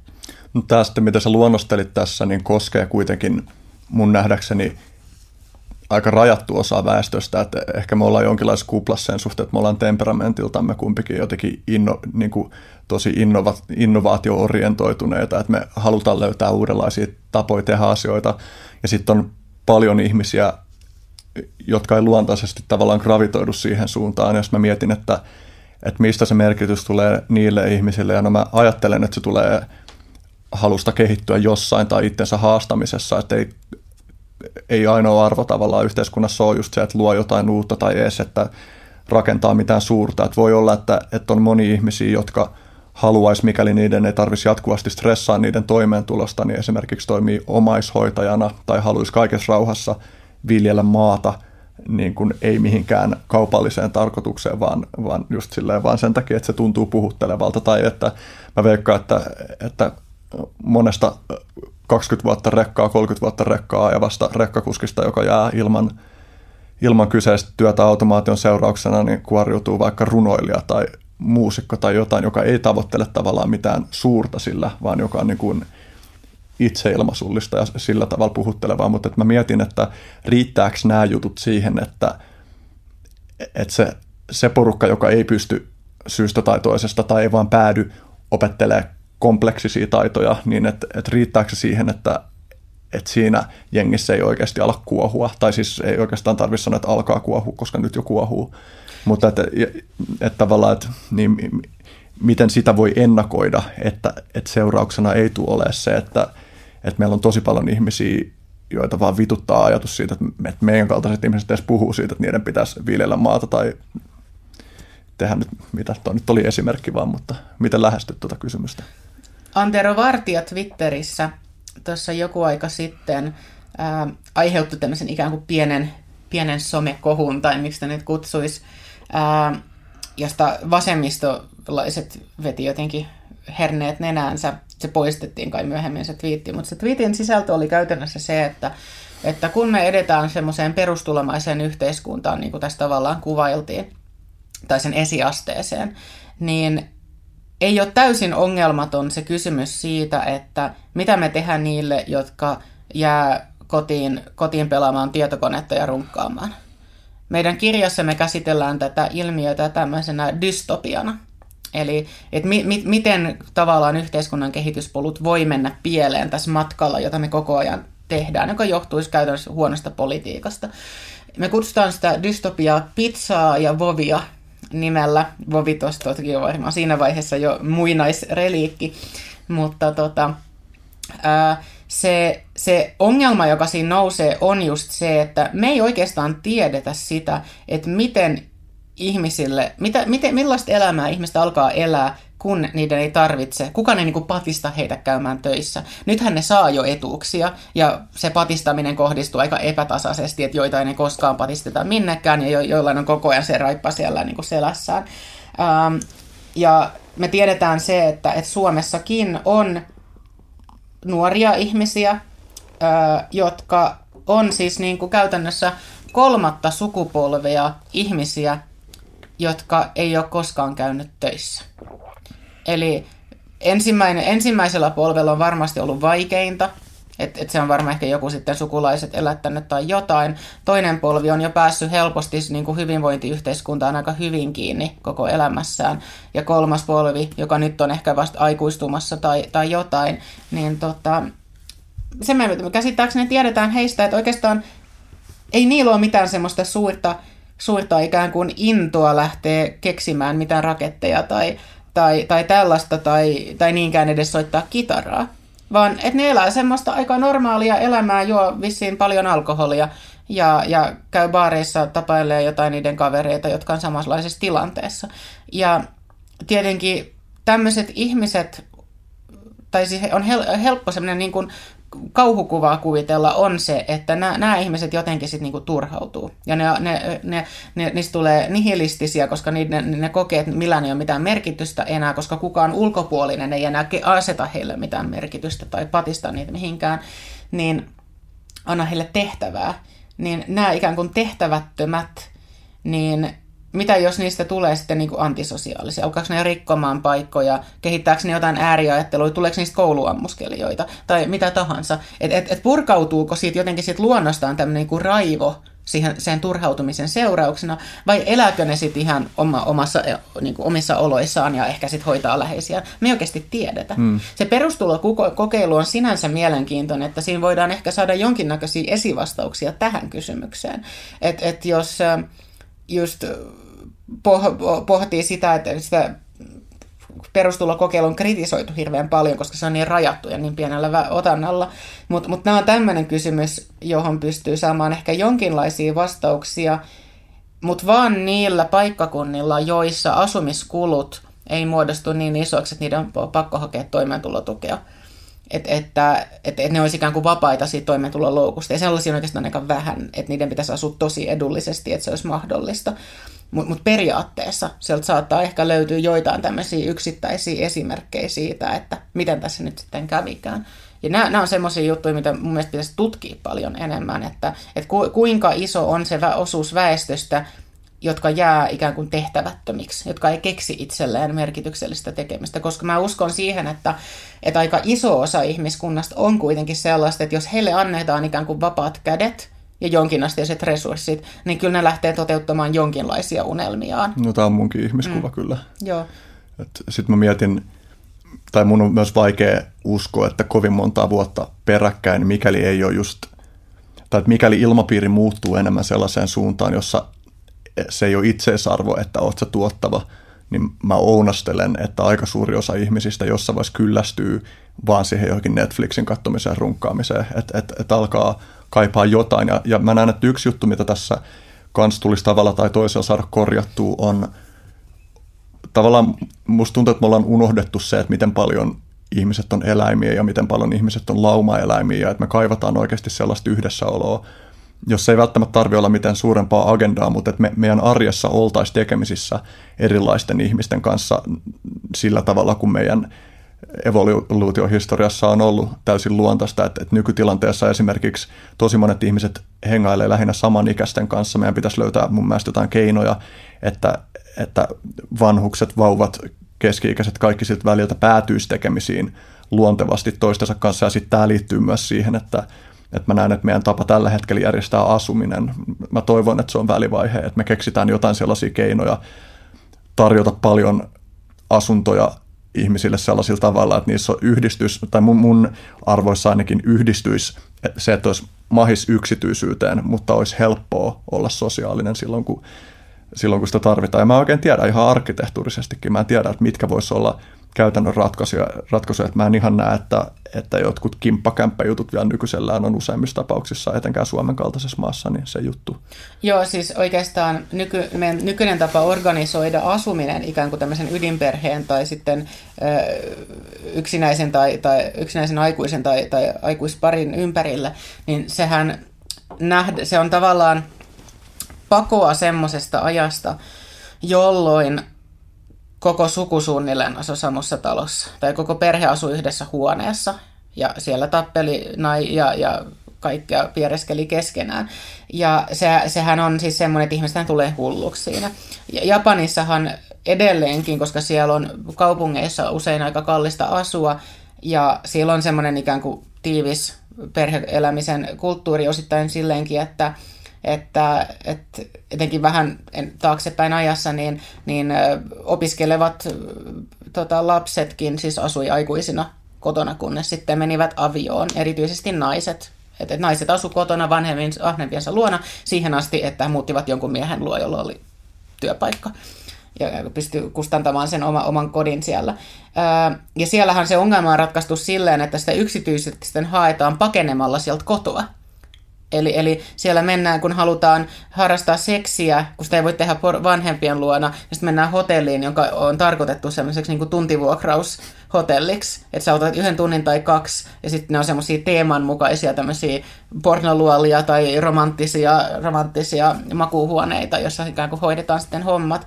Ja, ja niin kuin, Suomessakin näkyy ihan selkeästi tämä, että ihmiset tarvitsevat sitä yksityisyyttä, mutta ne haluaa sitä kodissaan. Eli, eli ne haluaa järjestää kotinsa silleen, että niiden ei tarvitse ajatella ketään muuta kuin vain itseään. Ne saa juosta siellä alasti, ties mitä. Ne ottaa sinne kavereita kylään silloin, kun niistä tuntuu. Jotkut ottaa enemmän kuin toiset, jotkut ei koskaan. Mutta tämä on kuitenkin se yleinen trendi. Eli jos me halutaan keksiä sitten tämmöinen yhteisöllisen asumisen muoto, joka ei ole paluuta siihen vanhaan jos, tai soluasumiseen, jos ei kellään ei ole mitään omaa rauhaa, aina pitää ajatella muita, ei voi käydä alasti suihkusta suihkusta, suihkusta makkariin tai tälleen, niin se edellyttää, että me voidaan yhdistää nämä tämmöiset eri, erilaiset olemisen muodot samoihin tiloihin suurin piirtein ainakin. Eli, eli rakentaa yksityisten ihmisten kohtaamispaikkoja ja näin. Siis kaupungithan tietenkin palvelee tällaista jossain määrin, mutta kaupungeissa on sitten taas se ongelma, että ne ei muodosta, semmoista kylä, muodosta niin helposti semmoista kyläyhteisöä, vaan kaupungeissa kylä ja heimo hajoaa. Ihmisistä tulee harmaata massaa ja sitten ihmiset järjestää sen heimonsa tämmöisten valikoitujen yksilöiden kanssa, joiden kanssa ne sitten tapailee kaupungissa tämmöisissä järjestetyissä tapahtumissa tai, tai jossain tämmöisissä, tai sitten pienemmissä ryhmissä suurimman osan aikaa. Mutta joo, se on ehdottomasti semmoinen suunta. Ja siis sehän voisi aiheuttaa just niin puhuttiin tästä perustuloyhteiskunnasta ja tästä merkityksen löytämisestä, niin, niin voi hyvin olla, että tämmöinen ihan niin kuin luonnostaan, että kun se rakenteellisesti ohjaisi ihmisiä vuorovaikutukseen, niin ehkä ne alkaisi tuottamaan toisilleen tämmöisiä hyötyjä, eikä pelkästään olla yksin siellä yksiössään ja pelata tietokoneella. Se on yksi kans nykyjärjestelyjen ongelma, että – että meillä on mahdollisuus kuplautua sillä tavalla, että siinä missä vielä 50 vuotta sitten oli vain pakko tulla toimeen erimielisten kanssa, niin, niin nykyään ei ole sillä tavalla pakko, että sä voit valita kenen kanssa hengaa, että sun ei tarvi pitää yhtä niiden sun naapureiden kanssa millään tasolla, jos ei, jos ei sun tee mieli. Ehkä tämäkin voi olla semmoinen aihepiiri, jota käsitellään, käsitellään kun aletaan sukeltaa tuohon metamodernismi-aiheeseen, eli, eli metamodernismin evankelista ehkä voit ottaa ihan niin kuin alusta ihmisille, jotka ei tiedä mitään siitä, mitä tarkoittaa metamodernismi. Mistä on kyse? Metamodernismi käsitteenä, sehän on vain yksi sana kuvaamaan sitä, sitä voi keksiä vaikka lukemattomia ja muita, jos haluaa. Niin kuin vaikka post-postmodernismi niin, joo, niin, niin se metamodernismilla tarkoitetaan yhdenlaista tämmöistä ajan henkiä, joka on noussut esiin tämmöisen postmodernismin ajan hengen pikkuhiljaa niin kuin alkaessa väistyä. Me edellään mun mielestä vieläkin aika vahvasti postmodernia maailmaa, mutta on tietenkin tänä vuonna mun mielestä mä oon havainnut tämmöistä uudenlaisen ajattelun esiin nousua myöskin Suomessa. Voitko heti alkuun vielä kiteyttää kanssa, että mitä on postmodernismi, jotta kukaan ei jää pyörittelemään päätään sen kanssa eikä pysty sitä seuraamaan? No sittenhän me päästäänkin jännään aiheeseen, koska nehän on kaikki suhteessa toisiinsa. No Postmodernismi on, on modernismin jälkeisyyttä.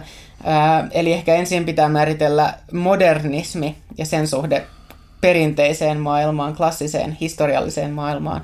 Ää, klassinen maailma tai perinteinen maailma, niin sehän oli käytännössä maanviljelys, maanviljelysyhteiskunnan tämmöinen tapa toimia, jossa uskonto oli usein hirveän vahvoilla. Oli tämmöisiä pitkiä perinteitä, oli senioriteetti, eli vanhempia tavallaan kunnioitettiin, koska he pystyivät kerryttämään pitkään osaamispääomaa, jolla oli oikeasti jotain arvoakin ja funktio, jolla ne pystyi saamaan sitten tämmöisen roolin yhteiskunnassa. Ja sitten kun, kun tota, tuli teknologinen tai teollinen vallankumous käytännössä, ää, tai alettiin 1700-luvulla keksiä tämmöisiä kaiken maailman juttuja tieteessä, tutkimuksessa, niin sitten seurasi tämmöinen ikään kuin edistyksellisyysaate, joka oli eräänlainen vastareaktio sitä edeltäneen ajan tämmöiselle pysähtyneisyydelle. Eli, eli, eli perinteisessä maailmassa, ihan niin kuin antiikista keskiaikaan saakka, niin maailma oli oikeastaan aika samanlainen. Että okei, hallitsijat vaihtu, välillä keksittiin joku uusi pigmentti, että vaatteita sai, tai kuninkaalliset sai vaatteita uudella värillä, koska ne pigmentit oli niin kalliita. Mutta maailma oli oikeastaan aika samanlainen. Että ihmiset pystyivät siis elämään sukupolvia ilman, että mikään oikeastaan hirveästi muuttu. Mutta sitten kun yhtäkkiä teknologinen kehitys alkoi lähtemään käyntiin, niin sitten sit, sit alettiin niinku unelmoimaan tavallaan tämmöisestä, että nämä keksinnöt, niin nämähän voisikin oikeastaan muuttaa maailmaa, että ne vois muuttaa sitä, että miten me eletään ja, ja kaikkea tätä. Eli alettiin tehdä tämmöisiä tulevaisuusvisioita sit siitä, millaista onkaan elämä 1900-luvulla, että se maalattiin tämmöisiä kuvia siitä ja tavallaan semmoinen niin tosi varhainen versio siitä, mitä me voitaisiin kutsua skifikirjallisuudeksi tai kuvastoksi, niin syntyi. Ja se sitten johti taas yhteiskunnallisesti, poliittisesti tämmöisiin liikkeisiin, joita oikeastaan ei ollut aiemmin hirveästi havaittu. Eli, eli syntyi demokraatia, tämmöinen renesanssin niin jälkeinen tämmöinen demokratia ja vallankumousmielisyys. Syntyi uusia yhteiskuntajärjestyksiä, jotka ei enää perustunut siihen, että on joku kuningas, mikä oli siihen aika hirveän vallankumouksellista. Ja sitten ehkä pidemmällä sitten aikavälillä se kaikki kulminoitu sitten ehkä ensimmäiseen ja, ja toiseen maailmansotaan tavallaan. Se, että nämä yhteiskuntajärjestykset, joita haluttiin kuvitella, tämmöisiä utopioita ja haluttiin tavoitella, niin ne sitten ehkä päätyi sitten tämmöisiin niin kuin ehkä umpikujiin, sanotaanko, että meille sitten tuli tämmöisiä ikään kuin sosi, tosi sosiaalikonstruktionistisia rakennelmia, niin kuin Natsi-Saksa – ja, ja Neuvosto-Venäjä, jossa pyrittiin ikään kuin ää, venyttämään sen niin kuin ihmisyyden rajoja, jotta tavoiteltaisiin semmoista niin kuin täydellistä yhteiskuntaa tämmöisen ikään kuin rationaalisten prosessien kautta, jotka piti suunnitella, että saadaan hyvä yhteiskunta. Ja oikeastaan tämän, tämän niin kuin ehkä toisen maailmansodan, tai sanotaanko ensimmäisen maailmansodan ja toisen maailmansodan niin kuin välisen ajan traumojen jälkeen, niin syntyi semmoinen aika voimakaskin vastareaktio tämmöistä vastaan, jossa kyseenalaistettiin auktoriteetit ja, ja, ja tälleen jota myöhemmin on sitten kutsuttu postmodernismiksi. Eli se alkoi sitten vaikka nyt Yhdysvalloissa beat-runoilijoista ja kirjallisuudesta ja tuli hippiliike, jotka kyseenalasti seksuaalimoralismin ja, ja auktoriteetit ja halusi löytää uusia merkityksiä, joita papisto tai, tai muu ei sitten tarjonnut tai koulut. Eli se oli niin kuin myöskin tiedon auktoriteettien niin kuin tämmöinen vastareaktio, joka sitten on myöhemmin johtanut tietenkin tämmöisen rokotekriitikoiden ja, ja tämmöisten salaliittoteoria-ilmiöiden niin kuin nousuun, koska kun ei ole enää sitä keskitettyä tiedon lähdettä, niin sitten kaikki on totta samaan aikaan. Mutta sitten postmodernismiin vaikuttaa liittyvän myös semmoinen eräänlainen kyynisyys, että sen, sen ikään kuin se trauma siitä, että yritettiin rakentaa semmoista modernismin näkökulmasta edistyksellistä yhteiskuntaa, niin se teki tavallaan postmodernismista sellaisen, että se olettaa, että maailma on valmis. Että meidän pitää vaan vähän viilata jotain, että, että kunhan nyt ihmisiä ei syrjätä, niin kaikki on valmista ja tälleen. Ja se mun mielestä johti sitten semmoiseen eräänlaiseen yhteiskunnalliseen apatiaan. E, eli sellaiseen, jossa, jossa tavallaan pääsi esiin semmoinen ilmiö, mitä mä nyt kutsun ehkä myöhäismodernismiksi. Vasemmistolaiset ehkä kutsuisi sitten sitä myöhäiskapitalismiksi tai ehkä uusliberalismin aikakaudeksi, mutta semmoinen pysähtyneisyys politiikassa, että me nyt saavutettiin tämmöiset valtiot, mitä meillä on nytten, ja nämä on ihan hyvät tälleen. Eli ei meidän pitää oikeastaan muuttaa mitään, meillä ei ole mitään utopiaa, jota kohti me tavoitellaan. Ja, ja mun nähdäkseni tämä stagnaatio tässä edelleen postmodernissa mielentilassa ja ehkä semmoisessa niin kuin apaattisessa postmodernisessa mielentilassa, niin on sitten tavallaan päässyt synnyttämään monia niistä yhteiskunnallisista ongelmista, mitä me tänä hetkenä todetaan. Mä uskon aidosti siihen, että, että ihmisillä pitää olla ainakin pidemmän päälle joku usko siihen, että, että voidaan tavoitella parempaa huomista, joka ei ole vaan joku semmoinen ihan, ihan sama niin kuin tämä päivä, mutta vähän jotain viilattuna. Tavallaan se niin ikään kuin uusi perinteinen aikakausi, semmoinen tuhat, tuhatvuotinen valtakunta, jossa mikään ei muutu. Ja, ja siihen tavallaan eräänlaisena vastareaktiona tosi monellakin tällä, niin taiteen kuin, kuin filosofian kuin, kuin politiikankin kentällä mä havaitsen sitten tämmöistä uutta ajan henkeä, jota voisi kutsua metamodernismiksi ää, jossa se, se ehkä se kantava piirre on, on ikään kuin semmoinen vastareaktio sen postmodernismin kyynisyyteen ja apatiaan. Ää, eli, eli ihmiset vaikuttaa kasvavissa määrin taas innostumaan aidosti asioista. Ää, ihmisiä alkaa kiinnostaa uudestaan se, että, että mikä on totta. Niin, mutta niitä samaan aikaan ne haluaa myös ymmärtää sitä, että miksi muut ihmiset ajattelee niin kuin ne ajattelee, ihan vilpittömästi. Sitten toisaalta, jos miettii vaikka jotain 90-lukua tai, tai ikään kuin omaa, omaa niin kuin kasvuympäristöä, niin mulla on ollut lapsuutta ja näin, niin siihen aikaan mun mielestä oli tavallaan, puhuttiin hikareista. Eli, eli ihmiset, joita aidosti kiinnosti joku asia, niitä pidettiin vähän noloina. Et, et, et, et se, se, se, että kiinnosti joku asia tai paneutua johonkin, niin se oli, sitä pidettiin niin kuin antiteesinä sille, että sä oot cool tai jotenkin mukava ihminen tai semmoinen, jonka kanssa vitsii hengata.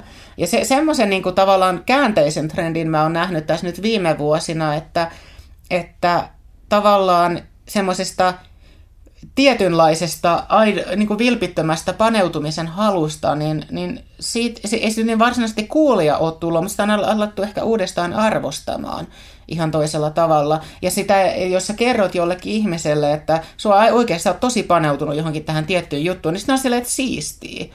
Että et siitä ei tulekaan tämmöistä, että et ihan sama, että et missä on viinaa tavallaan. Se, se, niin se, se, se reaktio siihen enää. Että ehkä on vaikea sanoa, että mikä on sitten se syy siihen, että onko se vaan sitä, että sukupolvet pikkuhiljaa vaihtuu, että et, et, et on nuoria ihmisiä, jotka on kasvanut silleen 70-luvun jälkeen tai 60-luvun jälkeen, jotka saavuttaa sitten semmoisen iän, että ne alkaa pohdiskelemaan asioita vai mistä on kyse, mutta tämä on tämmöinen yleinen niin kuin trendi kuitenkin tässä Mitä sä arvioit sitä, että missä, mikä vaikutus on sillä, että mitkä on suomat sosiaaliset piirit ja minkä informaation äärelle sä gravitoidut? Anteeksi, mitä sä kysyit? Että, että tavallaan miten sä arvioit sitä, että miten tuollaista yhteiskunnallista muutosta voi arvioida sen osalta, että mikä painoarvo sen muutoksen havaitsemisessa selittyykin vain sillä, että itse hengailee tietyn tyyppisissä sosiaalisissa piireissä. No muuten. siis mä sanoisin, että, että se, se varhainen signaali siitä, niin mä, mä nyt en sanoisi, että mä oon ikään kuin eliitin piirissä hirveästi, mutta tietenkin se, se mun vaikutuspiiri on semmoinen ikään kuin – Helsingin Sanomat väki. Eli, eli tota, ihmiset, jotka lukee tämmöistä, jotka on usein kouluttautuneita, monet on jopa hyvä tulosia, ei kaikki toki, tekee, harrastaa tämmöisiä ikään kuin jokseenkin ylväinä pidettyjä asioita tai kirjallisuutta tai filosofiaa ja kaiken näköistä. Eli tietynlainen ehkä tämmöisen niin kuin kokoelma hyväosaisia ja intellektuelleja ehkä. Ja tähän ei ole todellakaan mikään niin kuin kattava otanta yhteiskunnasta. Mutta oikeastaan mä, mä en edes niin pitäisi sitä minkäännäköisenä todisteena sitä mun niin kuin havaintoa vastaan, koska aina tämmöiset uudet villitykset tavallaan tai, tai uudet näkökulmat asioihin on tullut ikään kuin tämmöisten ihmisten kautta. Ne on aina ensin levinnyt näiden keskuuteen. Ja mä uskon, että, että tämmöisissä asioissa niin se niin sanotusti trickle down, eli, eli se, se levi, leviää sitten näiden ihmisten kautta siihen valtayhteiskuntaan, koska nämä on kuitenkin ne ihmiset, jotka kirjoittaa meidän uutiset, jotka esiintyy televisiossa ja näin poispäin. Eli, eli nämä ihmiset pystyy tavallaan rakenteellisesti jo levittämään sitä sanomaa eteenpäin. Ja toisaalta mä en ole hirveästi nähnyt semmoista niin vastareaktioitakaan tälle. Et esimerkiksi tänä vuonna mä oon havainnut paljon semmoisia sekä mielipidepalstakirjoituksia että ihan artikkeleita ja, ja kolumneja, joissa tavallaan peräänkuulutetaan suoraan tämmöistä ikään kuin uuteen aikaan heräämistä. Että, että me ollaan nyt katsottu tätä vastakkainasettelun aikaa tosi kauan. Meillä on tämmöisiä yhteiskunnallisia ongelmia, joihin me ei olla nyt niin kuin hirveästi puututtu, koska meillä on puuttunut tavallaan semmoinen uusi näkökulma siihen, että ihmisillä pitää olla usko parempaan tulevaisuuteen. Että tämmöisiä juttuja on alkanut tulla silleen kuin sieniä sateen jälkeen mun mielestä tänä vuonna suomalaisessa mediassa, ehkä enemmän jopa kuin ehkä ulkomailla ehkä me ollaan omassa hyvinvointivaltiotaustassa me kuitenkin siinä määrin niin kuin vakaita, että, että ehkä Suomessa helpommin sitten syntyy tämmöisiä juttuja. Ähm, mutta sitten se toinen kääntöpuoli tavallaan metamodernismista on, on se, jota mä ehkä itse edustan ehkä enemmän. Eli ei sitä, että tehtäisiin pelkästään havaintoja tämmöisestä metamodernista mielentilasta, tai ajan hengestä, zeitgeistista, vaan enemmänkin se, että mua kiinnostaa aktiivisesti edistää sen levinneisyyttä.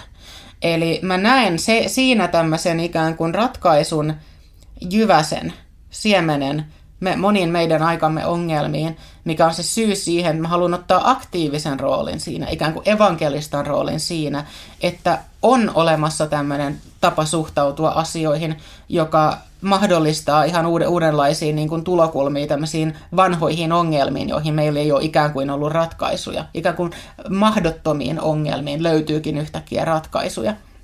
Ja yksi, yksi komponentti siinä on se, että, että kun saa ikään kuin mielensä virittymään semmoiseen tulevaisuusoptimistiseen tilaan, joka ei kuitenkaan ole naivisti optimistinen, vaan osaa suhtautua kriittisesti ja, ja tälleen, tälleen tota, siihen omaan ajatteluunsa – ja, ja aidosti uskoo siihen, että, että me saadaan ihmiset tämän puolelle. Että me, me voidaan alkaa rakentaa yhdessä parempaa yhteiskuntaa, koska ihmiset haluaa tehdä niin. Niin se oikeastaan tuntuu aika kivalta. Eli, eli, eli se, sen takia tavallaan, kun kirjoitin tuossa vuodenvaihteessa, ää, julkaisin artikkelin, ää, on aika herätä uuteen vuosisataan jossa esittelin metamodernismin käsitettä ja, ja toisaalta omaa analyysiäni just siitä, että mikä meidän ajassa on vikana että tämmöisellä psykologisella tasolla, niin se artikkeli innosti ihmisiä yllätyksekseni niin paljon, että, että siitä, siitä on seurasi tämmöinen isompi Facebook-ryhmä tai keskusteluverkosto, jossa on nyt tänä päivänä yli 800 ihmistä, jossa me puidaan näitä, näitä, kesku, näitä vaihe, vaikeita aiheita ja yritetään tavallaan löytää sitten tämmöistä yhteistä visiota siitä, että mikä voisi olla parempi yhteiskunta tai, tai millainen, millainen edistyskäsitys on toivottava tai miten, miten feminismin pitäisi esimerkiksi toimia. Ja tota, ähm, se, se, se, se oli hirveän jännää huomata, että ihmiset niin kuin – yhden artikkelin pohjalta vaan innostu sillä tavalla. Ja siinä skenessä, kun me tavataan siis myös kasvotusten aina välillä, niin välillä siellä nousee esiin tämmöinen termi kuin ilosanoma. Eli tämmöinen ikään kuin uskovais, uskovais kuten jostain kultti, kulttipiireistä tuleva tämmöinen ää, termi, Eikö evankeliumi ole? Evankeliumihan on ilosanoma. Siis ilosanoman idea on se, että, että se on tämmöinen viesti, että kun sä kerran kuulet sen, niin sitten sä tavallaan, sä, sä, sä koet semmoisen niin muutoksen. Hmm joka on positiivinen. Että sä, sä vapaudutkin tavallaan semmoisista ankeuden kahleista sen seurauksena. Hmm. Se on mielestäni hir- hirveän mielenkiintoinen sana siinä, että, että se on niin kuin voimasana tavallaan, hmm. tai tämmöinen voimakertomus, joka Te- vapauttaa kahleista. Tekee mieli kertoa tähän, tähän väliin just oma reaktio siihen kyseiseen tekstiin. Mä olin just lukenut sen kirjan ja, ja luin sen tekstin, niin että et tuntui, että että se mun reaktio oli ehkä se, että kun oli ajatellut tosi samantyyppisiä juttuja tosi paljon ja sitten sun lähtökohdat ja tietopohja on ihan erilainen kuin mulla, niin sitten se tuntuu tosi jotenkin vain iskevältä, että joku hyvin erilaisia asioita painottava ihminen on päätynyt hyvin samanlaisiin johtopäätöksiin siitä, että mitä yhteiskunnallisia muutoksia tarvitaan just nytten. Että se tavallaan, mulla on ollut vuosikausia tosi vahva liikemomentti ja semmoinen niin tunne siitä, että mulla on paikka yhteiskunnassa, mulla on tiettyjä juttuja, joita mä haluan edistää, mutta tavallaan toi se kirjoitus ja sitten toisaalta esimerkiksi tämä metamodernismi-ryhmä, jossa itsekin aktiivisesti kirjoitan ja, ja luen keskusteluja, niin, niin on justiin syventänyt omaa optimismia sen suhteen, että, että tässä on mahdollista mennä järkevään suuntaan yhdessä. Ja mikä mulle näyttäytyy yhten keskeisenä juttuna metamodernismissa on, tai, tai ylipäänsä tämän tyyppi siinä, siinä mitä mä tavallaan – niin kuin sä itsekin ilmaisit, että sillä on monta nimeä, niin mä tavallaan pidän vaarallisena sitä, että liikaa isketään yhden leiman alle juttuja, mutta tavallaan se ilmiö, jota metamodernismi yhtenä käsitteenä pyrkii, johon pyrkii viittaamaan, niin siinä on keskeistä se, että, että ideologisesti ihmiset ei ole kauhean sitoutuneita johonkin yhteen aatehistorialliseen äh, tavallaan jatkumoon, että, että enemmänkin tuntuu sillä tavalla, että monet, jotka haluaa käydä tällaista keskustelua, esimerkiksi tuntee syvästi, on perehtynyt syvästi vaikka vasemmistolaiseen, oikeistolaiseen ajatteluun, ja oli ne sitten mitä tahansa kussakin aihepiirissä ne eri, eri polariteetit, että halutaan aidosti oikeasti ymmärtää, että miten eri tavoilla näitä kysymyksiä voidaan ajatella, ja että ne ratkaisut ja synteesit löytyy sitä kautta, että ehkä se ero siihen, ero siihen johonkin muuhun vaikka toisenlaiseen optimismiin yhteiskunnallisesti, että moni optimismi on sellaista, että se ei tunne sitä kritiikkiä, joka on, joka on sen oman ajattelun perustana. Ja sitten sama esimerkiksi varmaan käsitellään tuota uusvilpittömyyttä enemmän tässä vielä, mutta että se ajatus siitä, että, että fiilistelee autenttisesti juttuja, niin että se mä oon kutsunut, vaikka mä tavallaan inhoon tämän tyyppisiä termejä, mutta se tavallaan kuvaa sitä, niin postkyynisyys on just sellainen sana, jota mä oon käyttänyt, että tavallaan, että sä näet, sä ymmärrät, miksi joku sun fiilistelemä asia tai sellainen fiilistelevä asenne voi toisesta näkökulmasta näyttäytyä naurettavana korninakin, mutta sä oot vaan mennyt sen, sen läpi jo, että sä oot ehkä ehtinyt ole kyyninen ja tolla tavalla, että, että se on mun mielestä todella – kohottavaa päästä sellaiseen pisteeseen. Uusi vilpittömyys on yksi sellainen termi, jota usein käytetään just, just yhteydessä, metamodernismin yhteydessä, jolla siis uusi vilpittömyyshän kuulostaa hassulta sanalta. Se, se kyyninen ihminen varmaan pitäisi sitä taas jonain ihme hapatuksena, että taas on näitä postia uusi, jos on muita. Mutta mun mielestä siihen niin postkyyniseen mielentilaan niin kuuluukin semmoinen, että että ei tarvitse myöskään ottaa itseään liian tosissaan, että, että, että sallii itsensä just olla innostunut asioista, joihin voisi aina keksiä jotain argumentteja, että no toihan kuulostaa ihan tyhmältä ja toi näytti tyhmältä ja mm. miksi sä teit noin.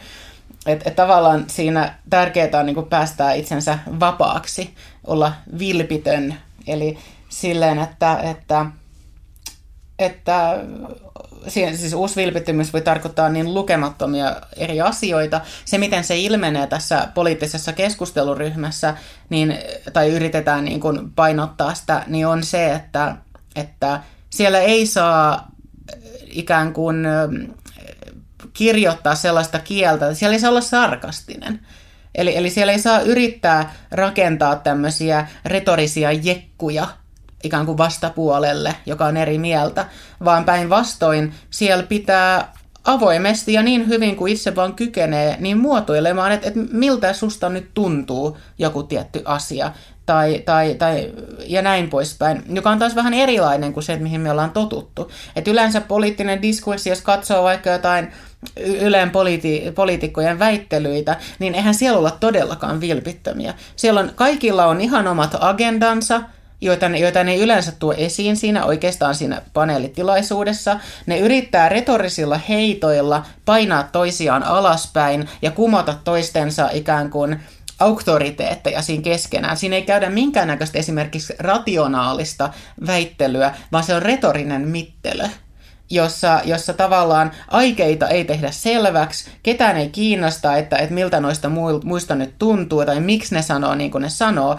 vaan se on, se on tavallaan niin, kuin niin umpikujaan kyyninen tilanne kuin ikinä vaan voisi olla. Se on puhdasta taktiikkaa toisia ihmisiä vastaan. Ja se, mitä siinä poliittisessa keskusteluryhmässä just yritetään ehkäistä, on tämä.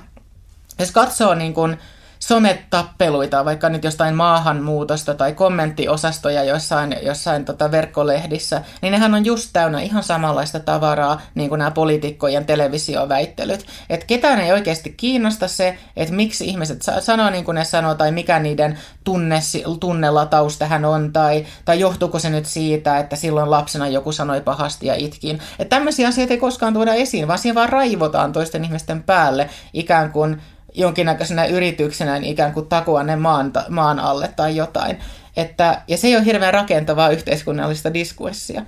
Eli, eli tämmöisen ikään kuin uuden vilpittömyyden tuominen väkisinkin tavallaan tai silleen niin kuin tietoisesti ja ohjatustikin tähän diskurssiin mun nähdäkseni ratkaisee monia tämmöisiä patoomia ja lukkiutuneita tilanteita väittelyissä, koska silloin ihmiset hal, niin kun alkaa ymmärtää toisiaan ja toistensa näkökulmia, jolloin me päästään takaisin tähän sekä-että logiikkaan tavallaan, että sama, samaan ilmiöön, oliko se nyt vaikka maahanmuuttoon, niin ihmisillä voi olla näkökulmia, jotka ei ole varsinaisesti vastakkaisia toisistaan. Ne ei ole niin kuin antiteeseja, vaan ne on eri näkökulmia, joihin liittyy ihan omanlaiset niin kuin logiikkansa ja reaktiotapansa. Et se on, ne, ne käytännössä on kaksi eri ilmiötä, joita ne ihmiset näkee. Ja näiden tavallaan yhteensovittaminen, että me voidaankin taas alkaa puhua siitä samasta ilmiöstä samalla kielellä, ymmärtäen toistemme näkökulmat, niin se on mielestäni tosi hedelmällistä ja, ja mä, mä toivon, että, että me pystytään pääsemään yhteiskuntina sellaiseen tilaan, että tästä tulee ikään kuin normi. Aika usein näissä metamodernistisissa keskusteluissa ihmiset viittaavat Jonathan Haidtiin. Mm. Jonathan Haidt on kirjoittanut kirjan The Righteous Mind, Why Good People Are Divided Over Politics and Religion. Musta se nimi, nimi kiteyttää jo aika hyvin sen, että mistä siinä on kyse, mutta ehkä se voisi tavata vielä sitä, että miksi susta Haidt on semmoinen kirjoittaja ja ajattelija, joka on niin merkittävä. itse, itse kiinnostuin Jonathan Haidtista tuossa muistaakseni jo niin kuin viime vuonna joskus. Mä, mä törmäsin häneen joskus, varmaan osana sitä kirjan kirjoitusprosessia oikeastaan, jossa halusin tavallaan luodata sitä ikään kuin moraaliteoriaa, että, että millaiset asiat on ne, jotka luo ihmisille jotenkin rakenteellisesti eri näkökulmia, niin kuin tulkintoja samoista ilmiöistä. Ja, ja Jonathan Haittin tota, se on tämmöinen Moral Foundations Theory muun muassa ja muitakin ajatuksia, jo, jotka keskittyy tavallaan tunnistamaan semmoisia peri, periaatteessa tämmöisen sosiologisen ja tämmöisen kirjallisuuden kanssa niin kuin vasta, napit vastakkain olevan, olevia tämmöisiä viitekehyksiä, ehkä niitä voisi niitä vois kutsua ehkä viitekehyksiksi, joilla hän pyrkii selittämään sitä, että minkä takia ihmiset suhtautuu joihinkin asioihin niin eri tavalla. Minkä takia Yhdysvalloissa ihmiset äänestää tavallaan tiettyjä puolueita. Miksi tämmöiset tietyt mielentilat siellä jotenkin, jotka tulee varmaan kasvatuksesta paljolti, voisin olla jotain geneettistäkin ehkä, niin miksi ne ohjaa ihmisiä niin paljon – semmoisilla tavoilla, joita me ei olla niin kuin, pystytty ennakoimaan. Ja siinähän mun mielestä niin kuin, tarjoaa tämmöisen, tämmöisen, tai siis pelkästään se, että hän esittää tämmöisen, tämmöisiä niin kuin viitekehyksiä, keinoja ymmärtää ihmisten eri tulokulmia, niin se on luonnostaan jo tämmöistä ikään kuin metamodernia siinä mielessä, että se pyrkii pyrkii ikään kuin esittämään keinoja epäsuorasti ainakin, joilla me voitaisiin lähestyä toisiamme, kun me jotenkin rakenteellisesti psykologisella tasolla ei ymmärretä toisiamme muuten. Ja eh, usein Jonathan Haittia kutsutaan myös tavallaan radikaalisentristiksi, koska ää, hän, hän kritisoi sekä ikään kuin vasemmistoa että oikeistoa näissä tavoissaan suhtautua asioihin ja, ja näin poispäin, jolloin hän, hän ikään kuin – hän, hän, hän esittää ajatuksia, jotka pyrkii dialogiin näiden vastakkaisten ajatusten kanssa ja samalla ikään kuin jättäytyy näistä molemmista pois. Eli, eli hän, hän, niin kuin, hän on kolmas tie, nyt on tämmöinen hassu termi, jota käytetään kaiken maailman yhteyksissä, mutta hän ikään kuin asettaa sen, asettuu sen dikotomian ulkopuolelle itsekin osaksi jotain kolmatta, joka sitten niin kuin katselee näitä. Mä uskon itse siihen, että, että tämmöinen niin kuin kolmas tie tai miksi se nyt kutsuisi, niin sen tärkeys tämän päivän politiikassa kasvaa ja mä uskon, että semmoiselle alkaa olla myös poliittista kysyntää, semmoista tulevaisuuteen katsovaa ää, poliittista ajattelua, joka ei ikään kuin jää näihin vanhoihin poteroihin siitä vasemmistosta ja oikeistosta. Näetkö Suomen poliittisissa puolueissa viitteitä tästä suunnasta? Öö, mä, sano, mä sanoisin, että ei ole ainuttakaan puoluetta, joka jotenkin yksiselitteisesti edustaisi yhtään mitään tällaista, mutta sen sijaan on yksittäisiä hahmoja eri puolueissa, enemmän joistain kuin toisista, jotka on tässä viimeisen vuoden parin aikana siirtynyt mun mielestä aika voimakkaasti siihen suuntaan ja muuttanut sitä omaa analyysiään ja jopa innostunut ehkä tämmöisistä niin kuin tulevaisuuden rakentamisesta. Et, et niin kuin sanoin, mä havaitsin aika paljon tämmöisiä signaaleja tämmöisestä uudesta ajattelusta tai niin kuin ajat, mielentilasta yhteiskunnassa. Ja tietenkin siis itsehän on aika verkottunut politiikkaan ylitse puolueen rajojen. että tietenkin siellä näen sen ensin, mutta sitä voi olla, että, että ehkä se on saavuttanut vaikka yritysjohtajat, pörssiyritysjohtajat jo, mä en tiedä. Mä, mä oon yhdellä, yhdessä tilaisuudessa jopa puhunut tavallaan tästä uusvilpittömyydestä tämmöisenä niin kuin, ihan niin kuin ohjattuna menetelmänä ratkaista työpaikkakonflikteja. Et, et ehkä se niin kuin valuu sitten sinne päin, en osaa sanoa. Hmm. Miten sä kommentoisit tätä toisaalta kahtia jako vasemmista oikeisto tai sitten nelikentällä sitä tapaa jäsentää poliittista suuntautumista? Omaani. Niin, tai ylipäänsä sitä, että sitä jäsenystä tehdään tuollaisella tavalla. Mä, mähän itse inhoan tavallaan sellaista nelikenttää ja etenkin sitä kaksijakoista vasen oikeaa. Hesarin vaalikoneet on mun mielestä aika hauska, hauska esimerkki siitä, että, että miten sen saa niin, kuin, niin älyttömäksi kuin voi koskaan saada.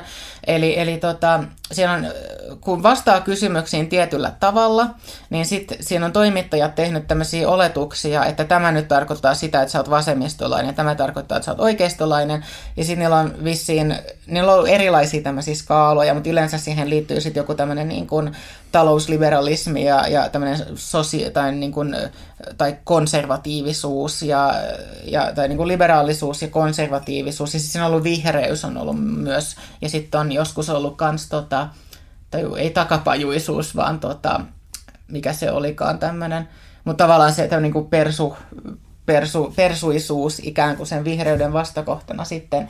Ja kun niitä tarkastelee, että, mitkä vastaukset johtaa tietynlaisiin tuloksiin, tuloksiin tässä, niin oikeastaan se, mikä sieltä vaan piirtyy esiin, on näiden toimittajien käsitys siitä, että mitä nämä tarkoittaa. Että ne ei millään tasolla niin kuin toimi yhteen vaikka aatehistorian kanssa tai näiden aatteiden sisäisten niin kuin logiikkoiden kanssa, että se niin kuin suorastaan halveksuu niitä, jolloin siitähän tulee käytännössä pelkästään tämmöinen niin kuin empiirinen malli siitä, että, että mitä ihmiset ehkä yleensä yhteiskunnassa mieltää, että on vasemmistolaista, oikeistolaista, konservatiivia tai liberaalia, vaikka neillä ei ole mitään tekemistä näiden sanojen ikään kuin aatehistoriallisen merkityksen kanssa.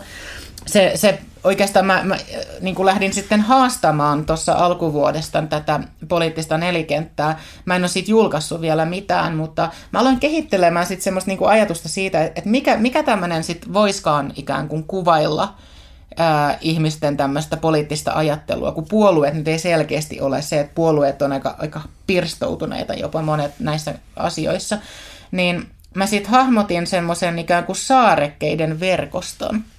Että se ei ollutkaan enää mikään kaksijakoinen juttu tai nelikenttä tai mikään sellainen, vaan siitä tuli semmoinen saarekkeiden verkosto, ja nämä saarekkeet oli sitten tämmöisiä e-, eräänlaisia niin kuin tapoja suhtautua politiikkaan ja yhteiskuntaan. ja, ja semmoisia, jotka sieltä niin kuin nousi sitten esiin, jotka osittain linkittyy suomalaisiin puolueisiin, toi, mutta niitä on periaatteessa on kaikki kaikissa varmasti, niin oli esimerkiksi statuskonservatiivit. Eli statuskonservatiiveiksi kutsun sellaisia ihmisiä, jotka suhtautuu politiikkaan lähinnä keinona, jolla ne pyrkii ikään kuin hoitamaan itselleen ja läheisilleen, joko perheelle tai ystäväpiirille, hyvän aseman yhteiskunnassa. Eli, eli ikään kuin semmoinen, jos redusoidaan tämä heimoksi, joka taas on käynyt metsästämässä sen eläimen ja sitten kokotaan se yhteinen pata siellä, niin nämä on ne ihmiset, jotka yrittää saada vähän enemmän kuin ne muut.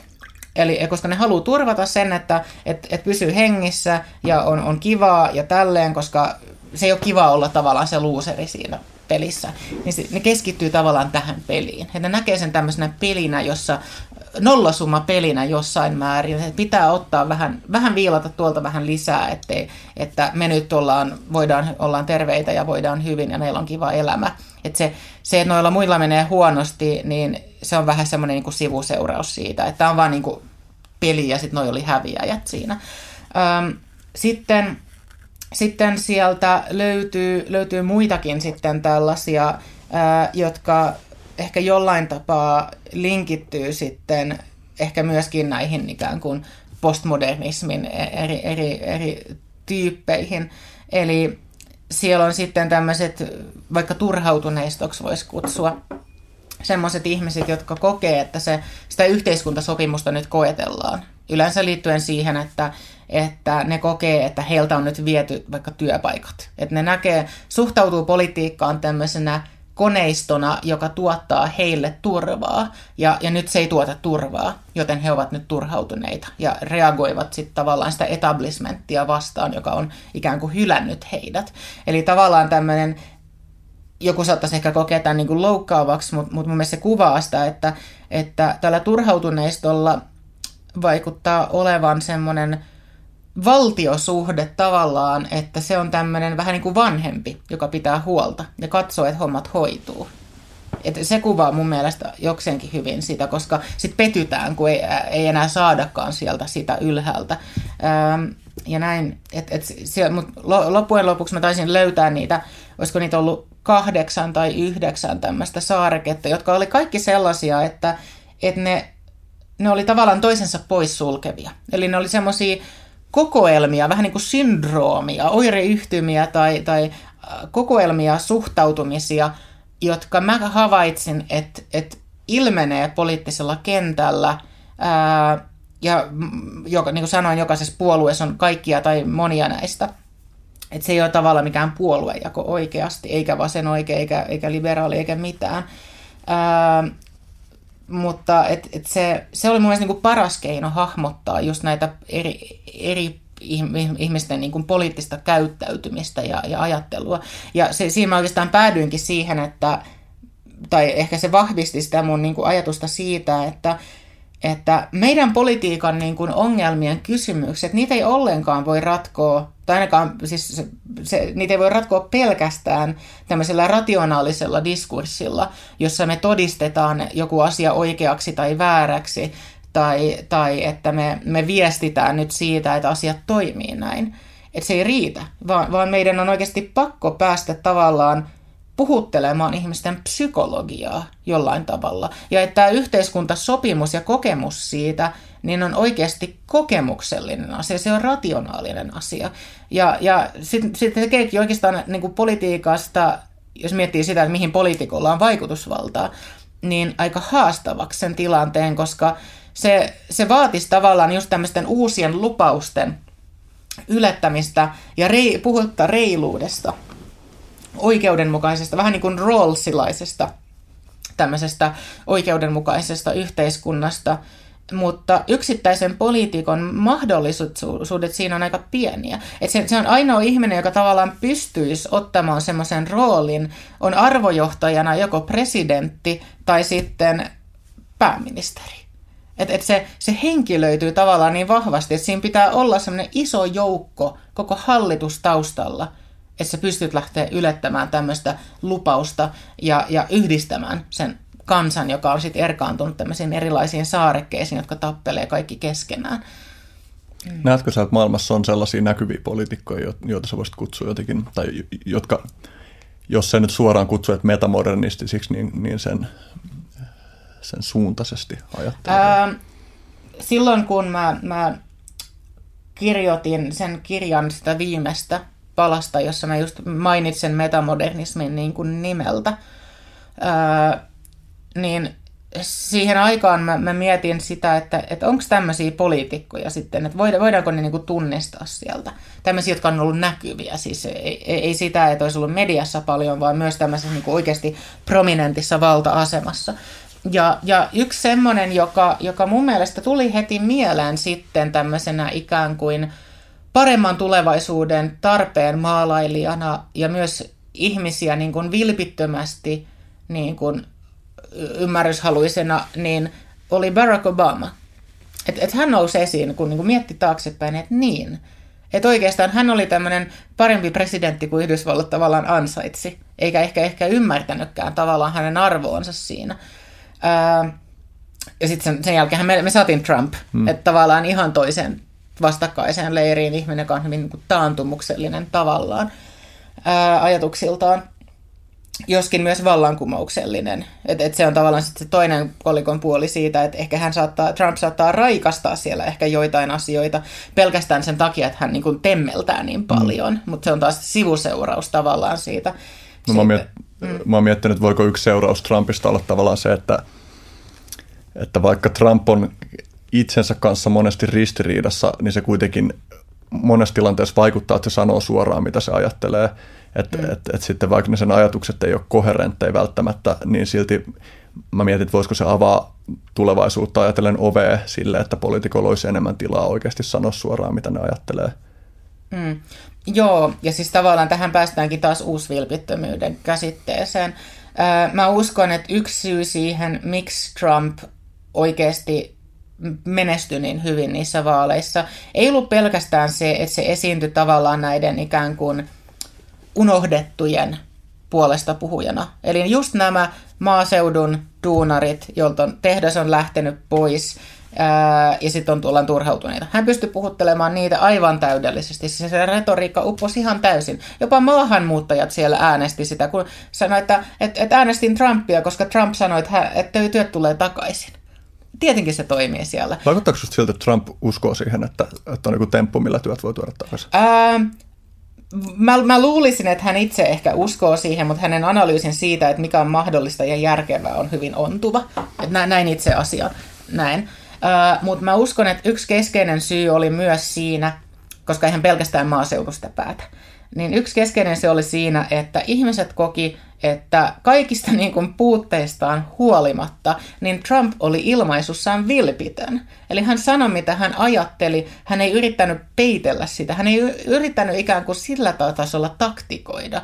Kun taas Hillary Clinton on tämmöinen ikään kuin arkkikuva, se arkkityyppi sellaisesta just sellaisesta poliitikosta, jolla on se siellä se oma agendansa, jota hän edistää vaikka nyt jossain väittelyssä, ei sillä, että hän niin kuin kertoo avoimesti, mitä mieltä hän on tai että, että mikä hänen analyysinsä on jostain, vaan tämmöisten niin kuin retoristen heittojen kautta ikään kuin jonkinnäköistä tämmöistä asemasodan käyntiä, jossa piiloudutaan toisten ammoksilta ja sitten ammutaan takaisin.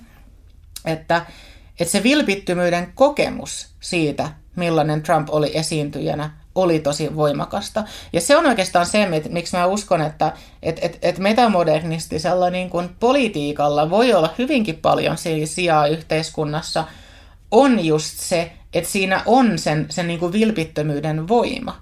Sitä voisi kutsua niin kuin, ää, jos, jos mietitään sitä, miten me mielletään populismi, jota siis Trump tietenkin edusti, mutta se oli mun mielestä populismia, joka, joka perustui hyvin ontuvaan analyysiin. Että hän, hän puhui sellaisia asioita, jotka miellytti sitä kohdeyleisöään, ei semmoisia asioita, jotka olisi välttämättä niin kuin jollain tapaa objektiivisesti tosia. Mm. Mutta tavallaan mä uskon myös semmoiseen kehityssuuntaan ehkä lähivuosina tai vuosikymmeninä, että syntyy metamodernia populismia, joka paitsi että se on vilpitöntä, niin se on varustettu myös totuuden miekalla.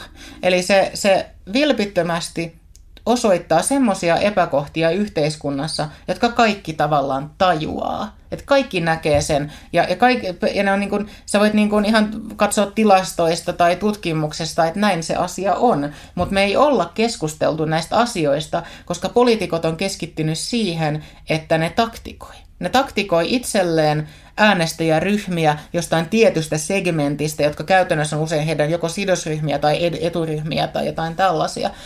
Että, että semmoista niin kuin uutta, uudenlaisten ihmisten nousua politiikkaan, niin, niin sitä mä ennustan. Ja mä näkisin jossain määrin, että, että Ranskassa Macron – niin nousu, vaikka sinne, siihen on liittynyt kaiken maailman skandaaleja ja sun muita, niin mä uskon, että, että se oli tavallaan esimerkki tällaisesta jossain määrin, että hän, hän tavallaan nousi esiin tämmöisenä uutena tuoreena hahmona, joka sanoi joitain asioita, jotka oli totta ja kaikki tajus niitä, jotka katso ylitse tämmöisten perinteisten sidosryhmä ja aate ja, ja tota, e, eturyhmä asemien täysin. Ja mä uskon, että, että tämmöisiä saattaa ehkä ilmetä enemmänkin.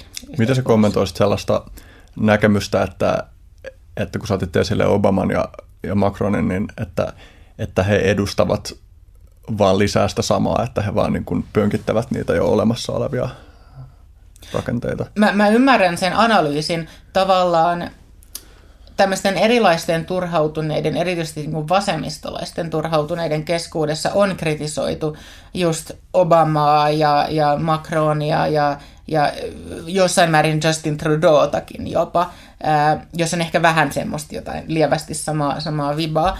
Ää, ja tota, se mun vastaus siihen on oikeastaan se, että et, et mä, mä ymmärrän tavallaan sen halun tehdä semmoinen totaalinen vallankumous, että et, et nyt kansa tulee ja, ja viekin voiton ja sitten nämä vanhat poliitikot niin kun mestataan, tämmöinen niin kun Ranskan vallankumoustyylinen niin kun, tarina. Ähm, Mutta mä en usko ollenkaan siihen. Siis vallankumoukset on oikeastaan hirveän huono tapa hoitaa yhtään mitään. Et, et se, se aiheuttaa vain hirveän määrän sekasortoa, se tuhoaa ihan uskomattoman määrän yhteiskunnallista infrastruktuuria, kaikki menee semmoiseen niin kuin yleislakkoon tosi pitkäksi aikaa. Ja sama pätee myöskin siihen, että jos me korvattaisiin eduskunnasta joka ikinen ihminen siellä nyt tänä päivänä, että kaching, niin siellä on nyt 200 uutta ihmistä, niin sehän olisi sekasorran vallassa. Siis, siis se ei pysty saamaan oikein mitään aikaiseksi, se ei pystyisi niin kuin ylläpitämään edes semmoista tolkullista yhteiskuntaa, kunnes se on taas saavuttanut semmoisen tilan, että se on järjestäytynyt uudestaan. Mm. Et, et sen, sen ikään kuin sen tos, todellisen vallankumouksen, joka oikeasti muuttaa sitä aikaamme, niin se tapahtuu sen etablishmentin sisällä tavallaan. Että et se tapahtuu tämmöisinä paradigmatason muutoksina etablishmentin sisällä. Tietenkin se tarkoittaa sitä, että sinne tulee uusia ihmisiä, mutta se ei tarkoita sitä, että me tuhotaan se itse etablishmentti, joka on, joka, jolla on rakennettu kaikki se hyväkin, mitä meillä on. Mm. Niin tuohon ehkä liittyy se, että helposti kun keskittyy näkemään, että mitkä asiat yhteiskunnassa ja yhteiskunnallisessa rakenteessa on pielessään, niin ei ole niin helppoa löytää sitä, että mitkä asiat on fiilistely vaalimisen arvoisia, mitkä on oikeasti arvokkaita juttuja. Me ollaan niin sokeita niille monille hyville asioille sen takia, että, että me ollaan täysin totuttuja niihin. Mun mielestä yksi sellainen asia, jolla me ollaan hirveän sokeita länsimaissa, on meidän yhteiskuntien liberaali pohja, joka siis on ihan liberalismista niin kuin pohjaava. Että et hirveän herkästi ää, ollaan erityisesti ikään kuin postmodernina aikakautena niin lähdetty tämmöiseen heppoiseen vasemmistolaiseen kritiikkiin siitä, että että, että, että tämä liberaali pohja niin on jotenkin huono tai, tai että se johtaa tyhmiin lopputuloksiin ihmisten kohdalla, että me tarvittaisiin jotain tämmöistä niin kuin rohkeampaa ja aktiivisempaa, kovempaa politiikkaa, että me saavutettaisiin semmoinen ikään kuin hyvä yhteiskunta. Mutta päinvastoin mä näkisin, että, että jos me jostain voidaan olla ylpeitä länsimaissa, on just se liberaali yhteiskuntapohja ja se perinne siitä, että meillä on sananvapaus, että meillä on oikeusvaltio, että, että jokaista kohdellaan lain edessä tasavertaisesti, että meillä on prosesseja olemassa tavallaan tämmöistä varten, että, että meillä on elinkeinon vapaus ja että näin. Tietenkin meillä on sääntelyä, ja, ja varmasti siellä on aika paljon semmoista, mistä voitaisiin niin kuin optimoida ja, ja niin kuin järkeistää, kun ajat on muuttunut. Suomen lainsäädäntö on hirveän tavallaan niin kuin perässä laahava monella alalla, jotka ei ole semmoisista niin populaaristi mielenkiintoisia. Ähm, mutta tavallaan sitten vasemmistossa näkee usein sen, että, että vaikka ne fiilistelee usein tämmöistä jonkinnäköistä sosialistista logiikkaa yhteiskunnan järjestämisessä, niin silti ne on hirveän, halu, tai niin hirveän tyytyväisiä semmoisiin perusliberaaleihin asioihin meidän yhteiskunnassa, joita ne ei niinku ymmärrä, että et on oikeasti sen liberalismin seurausta.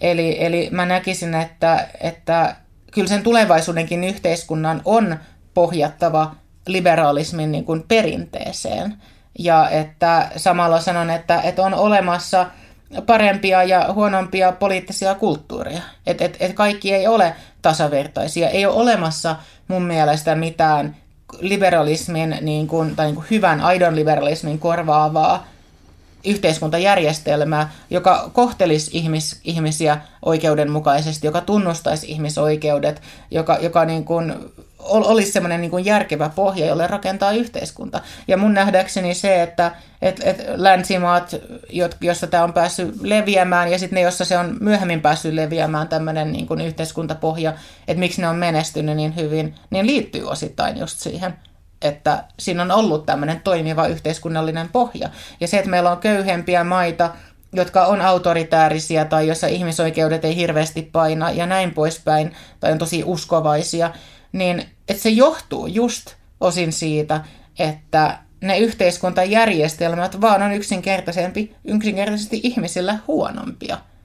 Ne voi olla vakaita, mutta ne ei, ne ei niin kuin tuo ihmisissä esiin sitä potentiaalia. Hmm. Jos katsotaan vaikka sitä, että Neuvostoliittoa, siellähän koettiin, vaikka siellä oli aivan mahtavia operalauluja ja se on muuta, niin siellä koettiin tavallaan sellainen taiteen stagnaatio aika nopeasti. Kun se on tukahdettu yhteiskunta, jossa, jossa pitää olla oikeamielinen ja, ja tälleen, niin helposti siinä käy niin, että, että siinä se ihmisen potentiaali ei pääsekään enää ulos, vaan se, se jäi tavallaan junnaamaan se kulttuuri siellä, ja se populaarikulttuuri, jota sitten siellä niin kun alettiin tuottamaan ja, ja viemään kansalle, oli paljolti sitten ulkomailta kopioitu, ja tehtiin niin kun venäläisiä versioita amerikkalaisesta mm. kulttuurista, josta, oli, josta puuttuu vaan semmoiset jutut, mitä ei haluttu, että kansa niin kun kuulee. Mm. Mulla tuli mieleen Spengler, joka erottaa toisistaan tavallaan sivilisaation ja kulttuurin, että se puhuu niin kuin kulttuurista sellaisena jatkuvasti uutta luovana ja uudistuvana, mutta että sen ajatus on siinä, että, että sivilisaatiot noudattaa tai että on tietyt syklit, jotka toistuu erilaisissa yhteiskunnissa ja sivilisaatiot niin kuin muodostuu kulttuurien pohjalle ja sen ajatus on se, että sivilisaatio on vähän semmoinen kuollut, stagnatoitunut juttu, joka ei enää merkittävästi luo uutta. Mä en oikein tiedä, mitä ajatella, pitäisi ehkä lukea suoraan Spenglerin itteensä, eikä vaan ihmisiä, jotka on lainannut sitä, mutta toi on kiinnostava kysymys, että mikä pitää tietyn yhteiskunnan elinvoimaisena ja tuolla tavalla. Mä mietin myös tota, että me, metamodernistinen lähestymistapa katsoa eri kulttuureita on just että tavallaan, että, että ei ole semmoista postmodernia ajatusta siitä, että kaikki on yhtä hyviä, vaan uskalletaan ottaa kantaa, mutta samanaikaisesti – voidaan vilpittömästi tutkia myös sitä, että mitkä joissain, joissain yhteisöissä tai yhteiskunnissa toimii hyvin, mistä voi ammentaa ja ottaa oppia sitten niin kuin omaan. Ehdottomasti, ja siis oikeastaan semmoinen ehkä selkein semmoinen, joka nousee esiin siitä, on se, että, että vaikka me voidaan olla ylpeitä siitä meidän liberaalista yhteiskuntapohjasta, niin siinä metamodernin näkökulmaan ei liity ollenkaan semmoinen ajatus, että Suomi on maailman paras maa ja että Suomi on nyt se, joka pitäisi kopioida kaikkialla, vaan päinvastoin ollaan täysin avoimia sille, että, että jos me löydetään tämmöisiä ikään kuin juttuja, jotka toimii muualla paremmin, niin sehän on vaan vielä parempi yhteiskunta, jos me saadaan nämä kaikki yhteen sitten yhdistettyä toimivaksi kokonaisuudeksi. Mm. Yksi metamoderneissa piirissä, yksi tämmöinen, joka usein nostetaan esiin tämmöisenä ikään kuin länsimaisen liberaalismin kanssa kilpailevana yhteiskuntapohjana on tämä kiinalainen tämmöinen ää, eräänlainen puolueeliitin komentotalous, joka kuitenkin toimii käytännössä niin kuin alustana, se on markkinatalous, mutta sitten siellä tehdään tämmöisiä hyvin, hyvin keskusjohtoisia hankepäätöksiä, että siellä on esi- Kiinassa on esimerkiksi tota sähköautoilu ja e-, erityisesti sähkömoottoripyörät, skootterit, niin kokenut aivan uskomatonta niin kuin kasvua. Et siellä käsittääkseni joissain kaupungeissa vaan joskus suunnilleen päätettiin, että, että okei, että me ei enää haluta tänne näitä moottoripyöriä, kun kaikki ajaa, niin pitää meteliä ja niin sitten ne saastuttaa ihan hirveästi. Sitten suunnilleen tulee sellainen hallinnollinen päätös, että, että, että valtio ostaa kaikki, kaikki nämä mopot tästä kaupungista ja, ja tilalle saat ostaa sitten, tota, saat käytännössä hyvityskupongin siitä, että sä ostat sähköskootterin. No siihen yhtäkkiä vaan tapahtui mm. tämä. Jos, jos mietitään taas tämmöistä niin kuin länsimaista perinteistä tapaa järjestää tällaiset asiat, niin siinähän on silleen, että no joo, että päätetään jollain veropolitiikalla, että vähän säädetään ihmisten valintoja, että ei vitsitä hirveästi nyt puuttuu tähän ihmisten mm. valintoihin. Ja, ja sitten pikkuhiljaa saadaan muutama Tesla ensin ja, mm. ja sitten vähän ehkä yleistyy ne, kun on tämmöiset ikään kuin propellihatut, jotka ensimmäisenä haluaa ne sähköautot. Mm. Mutta se on hirveän hidas muutos mm. kuitenkin. Että et tavallaan et, et Kiinassa voidaan tunnistaa myös tämmöisiä elementtejä, joissa tavallaan kohtalaisen onnistuneesti pystytään ratkaisemaan tämmöisiä niin kuin systeemitason ongelmia. Mm. Ja tavallaan se, että, että voisiko sieltä jollain järkevällä tavalla ammentaa sit jotain inspiraatiota johonkin, niin se on tavallaan se niin kuin avoin kysymys, mm. että siihen ei ole mitään valmista vastausta. Mm. Että se, se, että se on Kiina, ei tarkoita, etteikö siellä olisi mitään järkevääkin. Mm. Joo, tuntuu, että pikkuhiljaa alkaa olla aika sitoa lankoi kasaan, mutta ehkä metamodernismista kysy vielä sen verran, että onko jotain, mitä sä haluaisit sanoa nimenomaan metamodernismiin liittyen vielä? Onko joku asia jäänyt kiteyttämättä tai?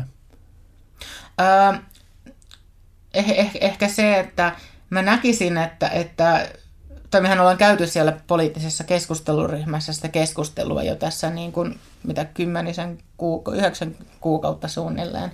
Ja siellä mun mielestä hyvin mielenkiintoisella tavalla alkaa muodostua esiin semmoinen tietty pohja yhteiskunnalle. Et silloin kun, kun tavallaan lähdin siihen tai kirjoittamaan sitä alkuperäistä artikkelia aiheesta, niin mulla ei ollut semmoista hirveän valmista kuvaa siitä, että millainen semmoinen yhteiskunta voiskaan mm. sitten olla. Mutta näiden keskustelujen ja, ja työpajojen ja kaiken työstön jälkeen, niin se, se kuva, joka siitä niin kuin ehkä piirtyy esiin, on semmoinen, että, että, että se, on, se on ihan mahdollinen yhteiskunta, joka tavallaan ei ole edes hirveän kaukana siitä, että missä me nyt ollaan, mutta se vaatisi semmoisia ajat, ajattelutapojen ja, ja systeemitason niin kuin muutoksia, että se virittäisi sen yhteiskunnan oikeanlaiseen tilaan.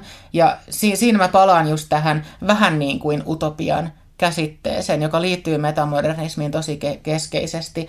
Eli metamodernin politiikan utopia ei ole semmoinen tuolla t- niin kuin tähtien toisella puolen, vaan se on semmoinen, johon me voidaan kuvitella uskottavat askeleet, miten sinne pääsee, ja sen, että meillä on uskottava käsitys siitä, että se voi myös rakenteellisesti toimia se yhteiskunta, pohjautuen kaikkeen siihen tietoon ihmisyydestä ja talouden toiminnasta ja kaikesta, mitä meillä on saatavilla. Hmm. Eli, eli metamoderni tämmöinen niin utopia-ajattelu on hirveän pragmaattista, hmm.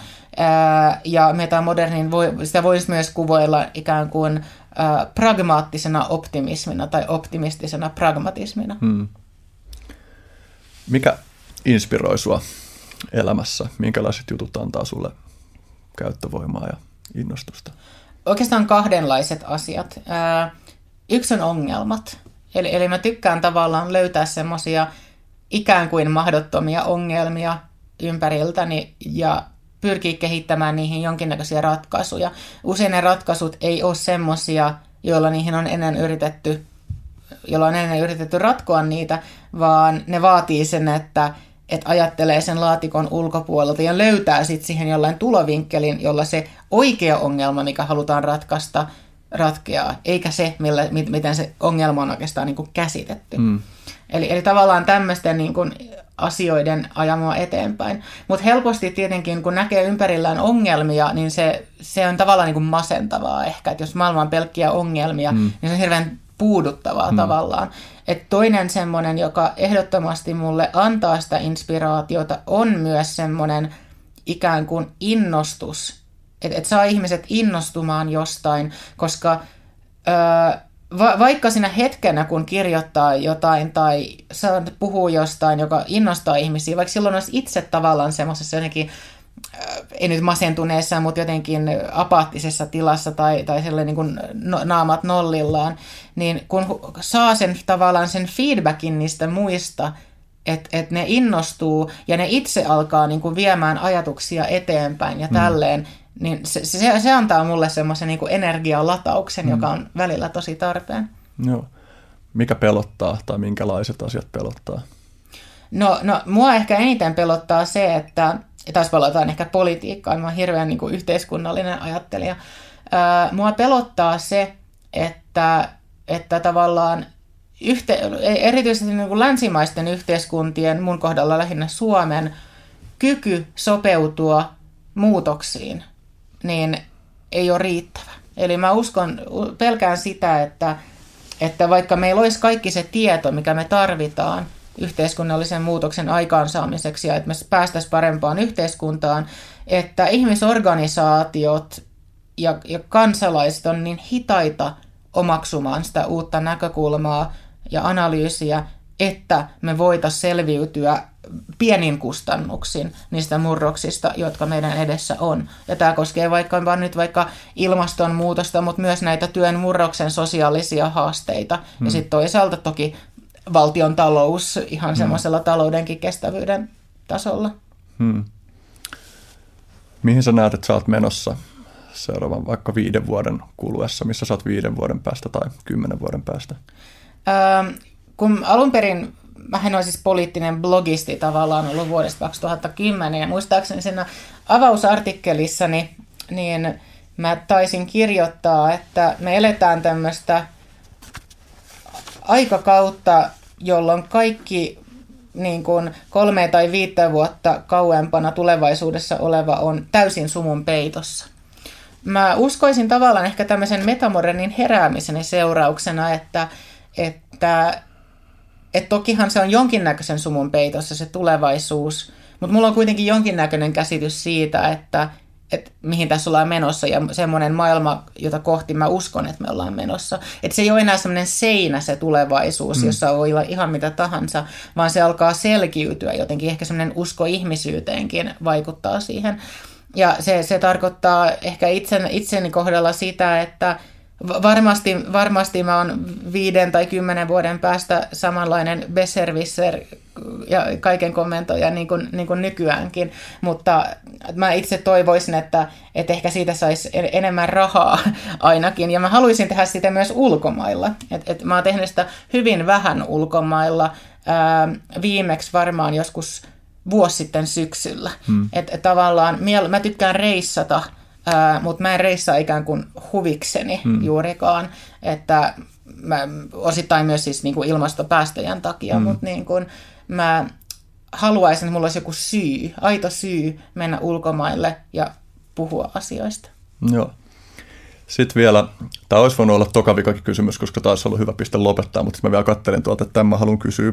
Tämän tavallaan podcastin ja ehkä mun oman luonteen yksi semmoinen keskeinen kantava voima on uteliaisuus, niin mä haluan kysyä, että mikä on semmoinen aihealue, jota sä et tunne kauheasti, mutta jos sulla joko niin, että sä aiot perehtyä siihen, tai että jos sulla olisi enemmän, tai jostain ilmestyisi joku aikarako, missä sä voisit tehdä niin, niin mistä sä haluaisit tietää paljon enemmän kuin mitä sä tiedät nyt? No, no jos miettii sitä, että, että, että millaisia aloja mä haluaisin tutkia tai johonkin mä haluaisin niin kuin syventyä, niin niitähän on ihan luketon määrä, lukematon määrä. Et siis, mähän on kiinnostunut niin kuin about kaikesta. Kuulostaa aina, aina niin kuin fysiikasta antropologiaan ja etymologiaan mm. ja, ja kieliin, että, että tavallaan se tohon, tietyllä tavalla se vastaus tuohon kysymykseen on, että aivan kaikkeen mm. siihen, mitä mä, mihin mä en ole fokusoitunut tosi vahvasti nytten.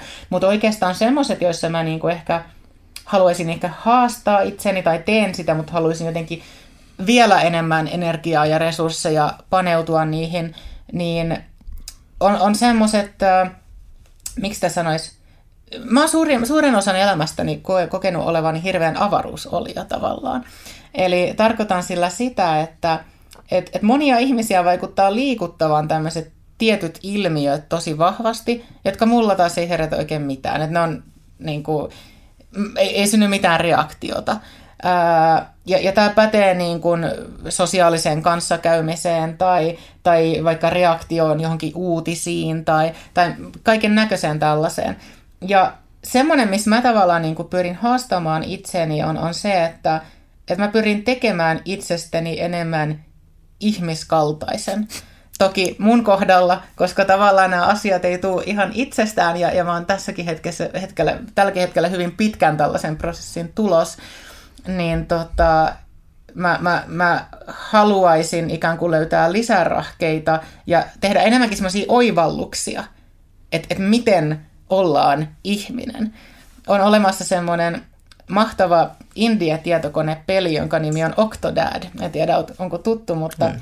se on semmoinen, jossa tarina keskittyy siihen, että se on perheen isä, joka sattuu olemaan mustekala, joka on päätynyt jotenkin perheeniseksi. En tiedä, onko se, ne lapset siittänyt, mutta jostain kalastusalukselta ja sitten se pukeutuu solmioon ja pukuun ja kaikkea tällaista ja asuu vaimonsa kanssa.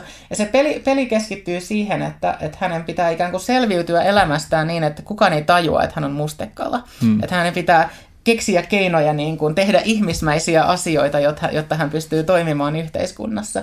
Ja, ja mulla on ehkä vähän samanlainen juttu, että, että mä, mun pitää tavallaan rationaalisella tasolla oivaltaa semmoisia inhimillisiä perusasioita, tai semmoisia, jotka on moni, monille muille täysin intuitiivisia. Hmm. Äh, ihan vaan sen takia, että mä koen, että mä, mulla voi olla ehkä suurempi impakti yhteiskuntaan ja ihmisten ajatteluun ja sellaiseen, jos mä pystyn olemaan ikään kuin ihmisille semmoinen tutuntuntoinen. Hmm. Samastun jonkun verran hmm. kyllä myös. Onko vielä jotain loppusanoja, joita haluaisit jakaa? Mun mielestä tämä on ollut ihan mielenkiintoinen ää, luotaus tavallaan aika erilaisista aihepiireistä, jotka mun mielestä kytkeytyy kuitenkin kaikki siihen, että, että meillä on ajassamme tämmöisiä ongelmia, ää, kirjassani tunnistetaan niitä ongelmia, että luodaan semmoinen anatomia tavallaan siitä, että mikä, mikä on pielessä.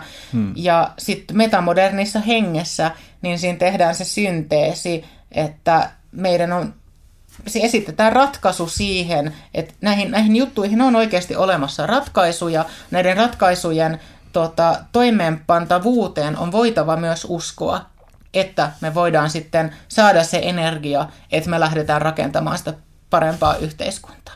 Eli ei saa antaa kyynisyydelleen valtaa, vaan on pakko vähän ottaa semmoisia optimismin loikkia, jotta hmm. oikeasti pääsee myös eteenpäin. Hmm. Epäilemättä näistä asioista puhutaan seuraavalla kerralla sitten, kun sellainen tulee, niin lisää. Kiitos vaan. Kiitos.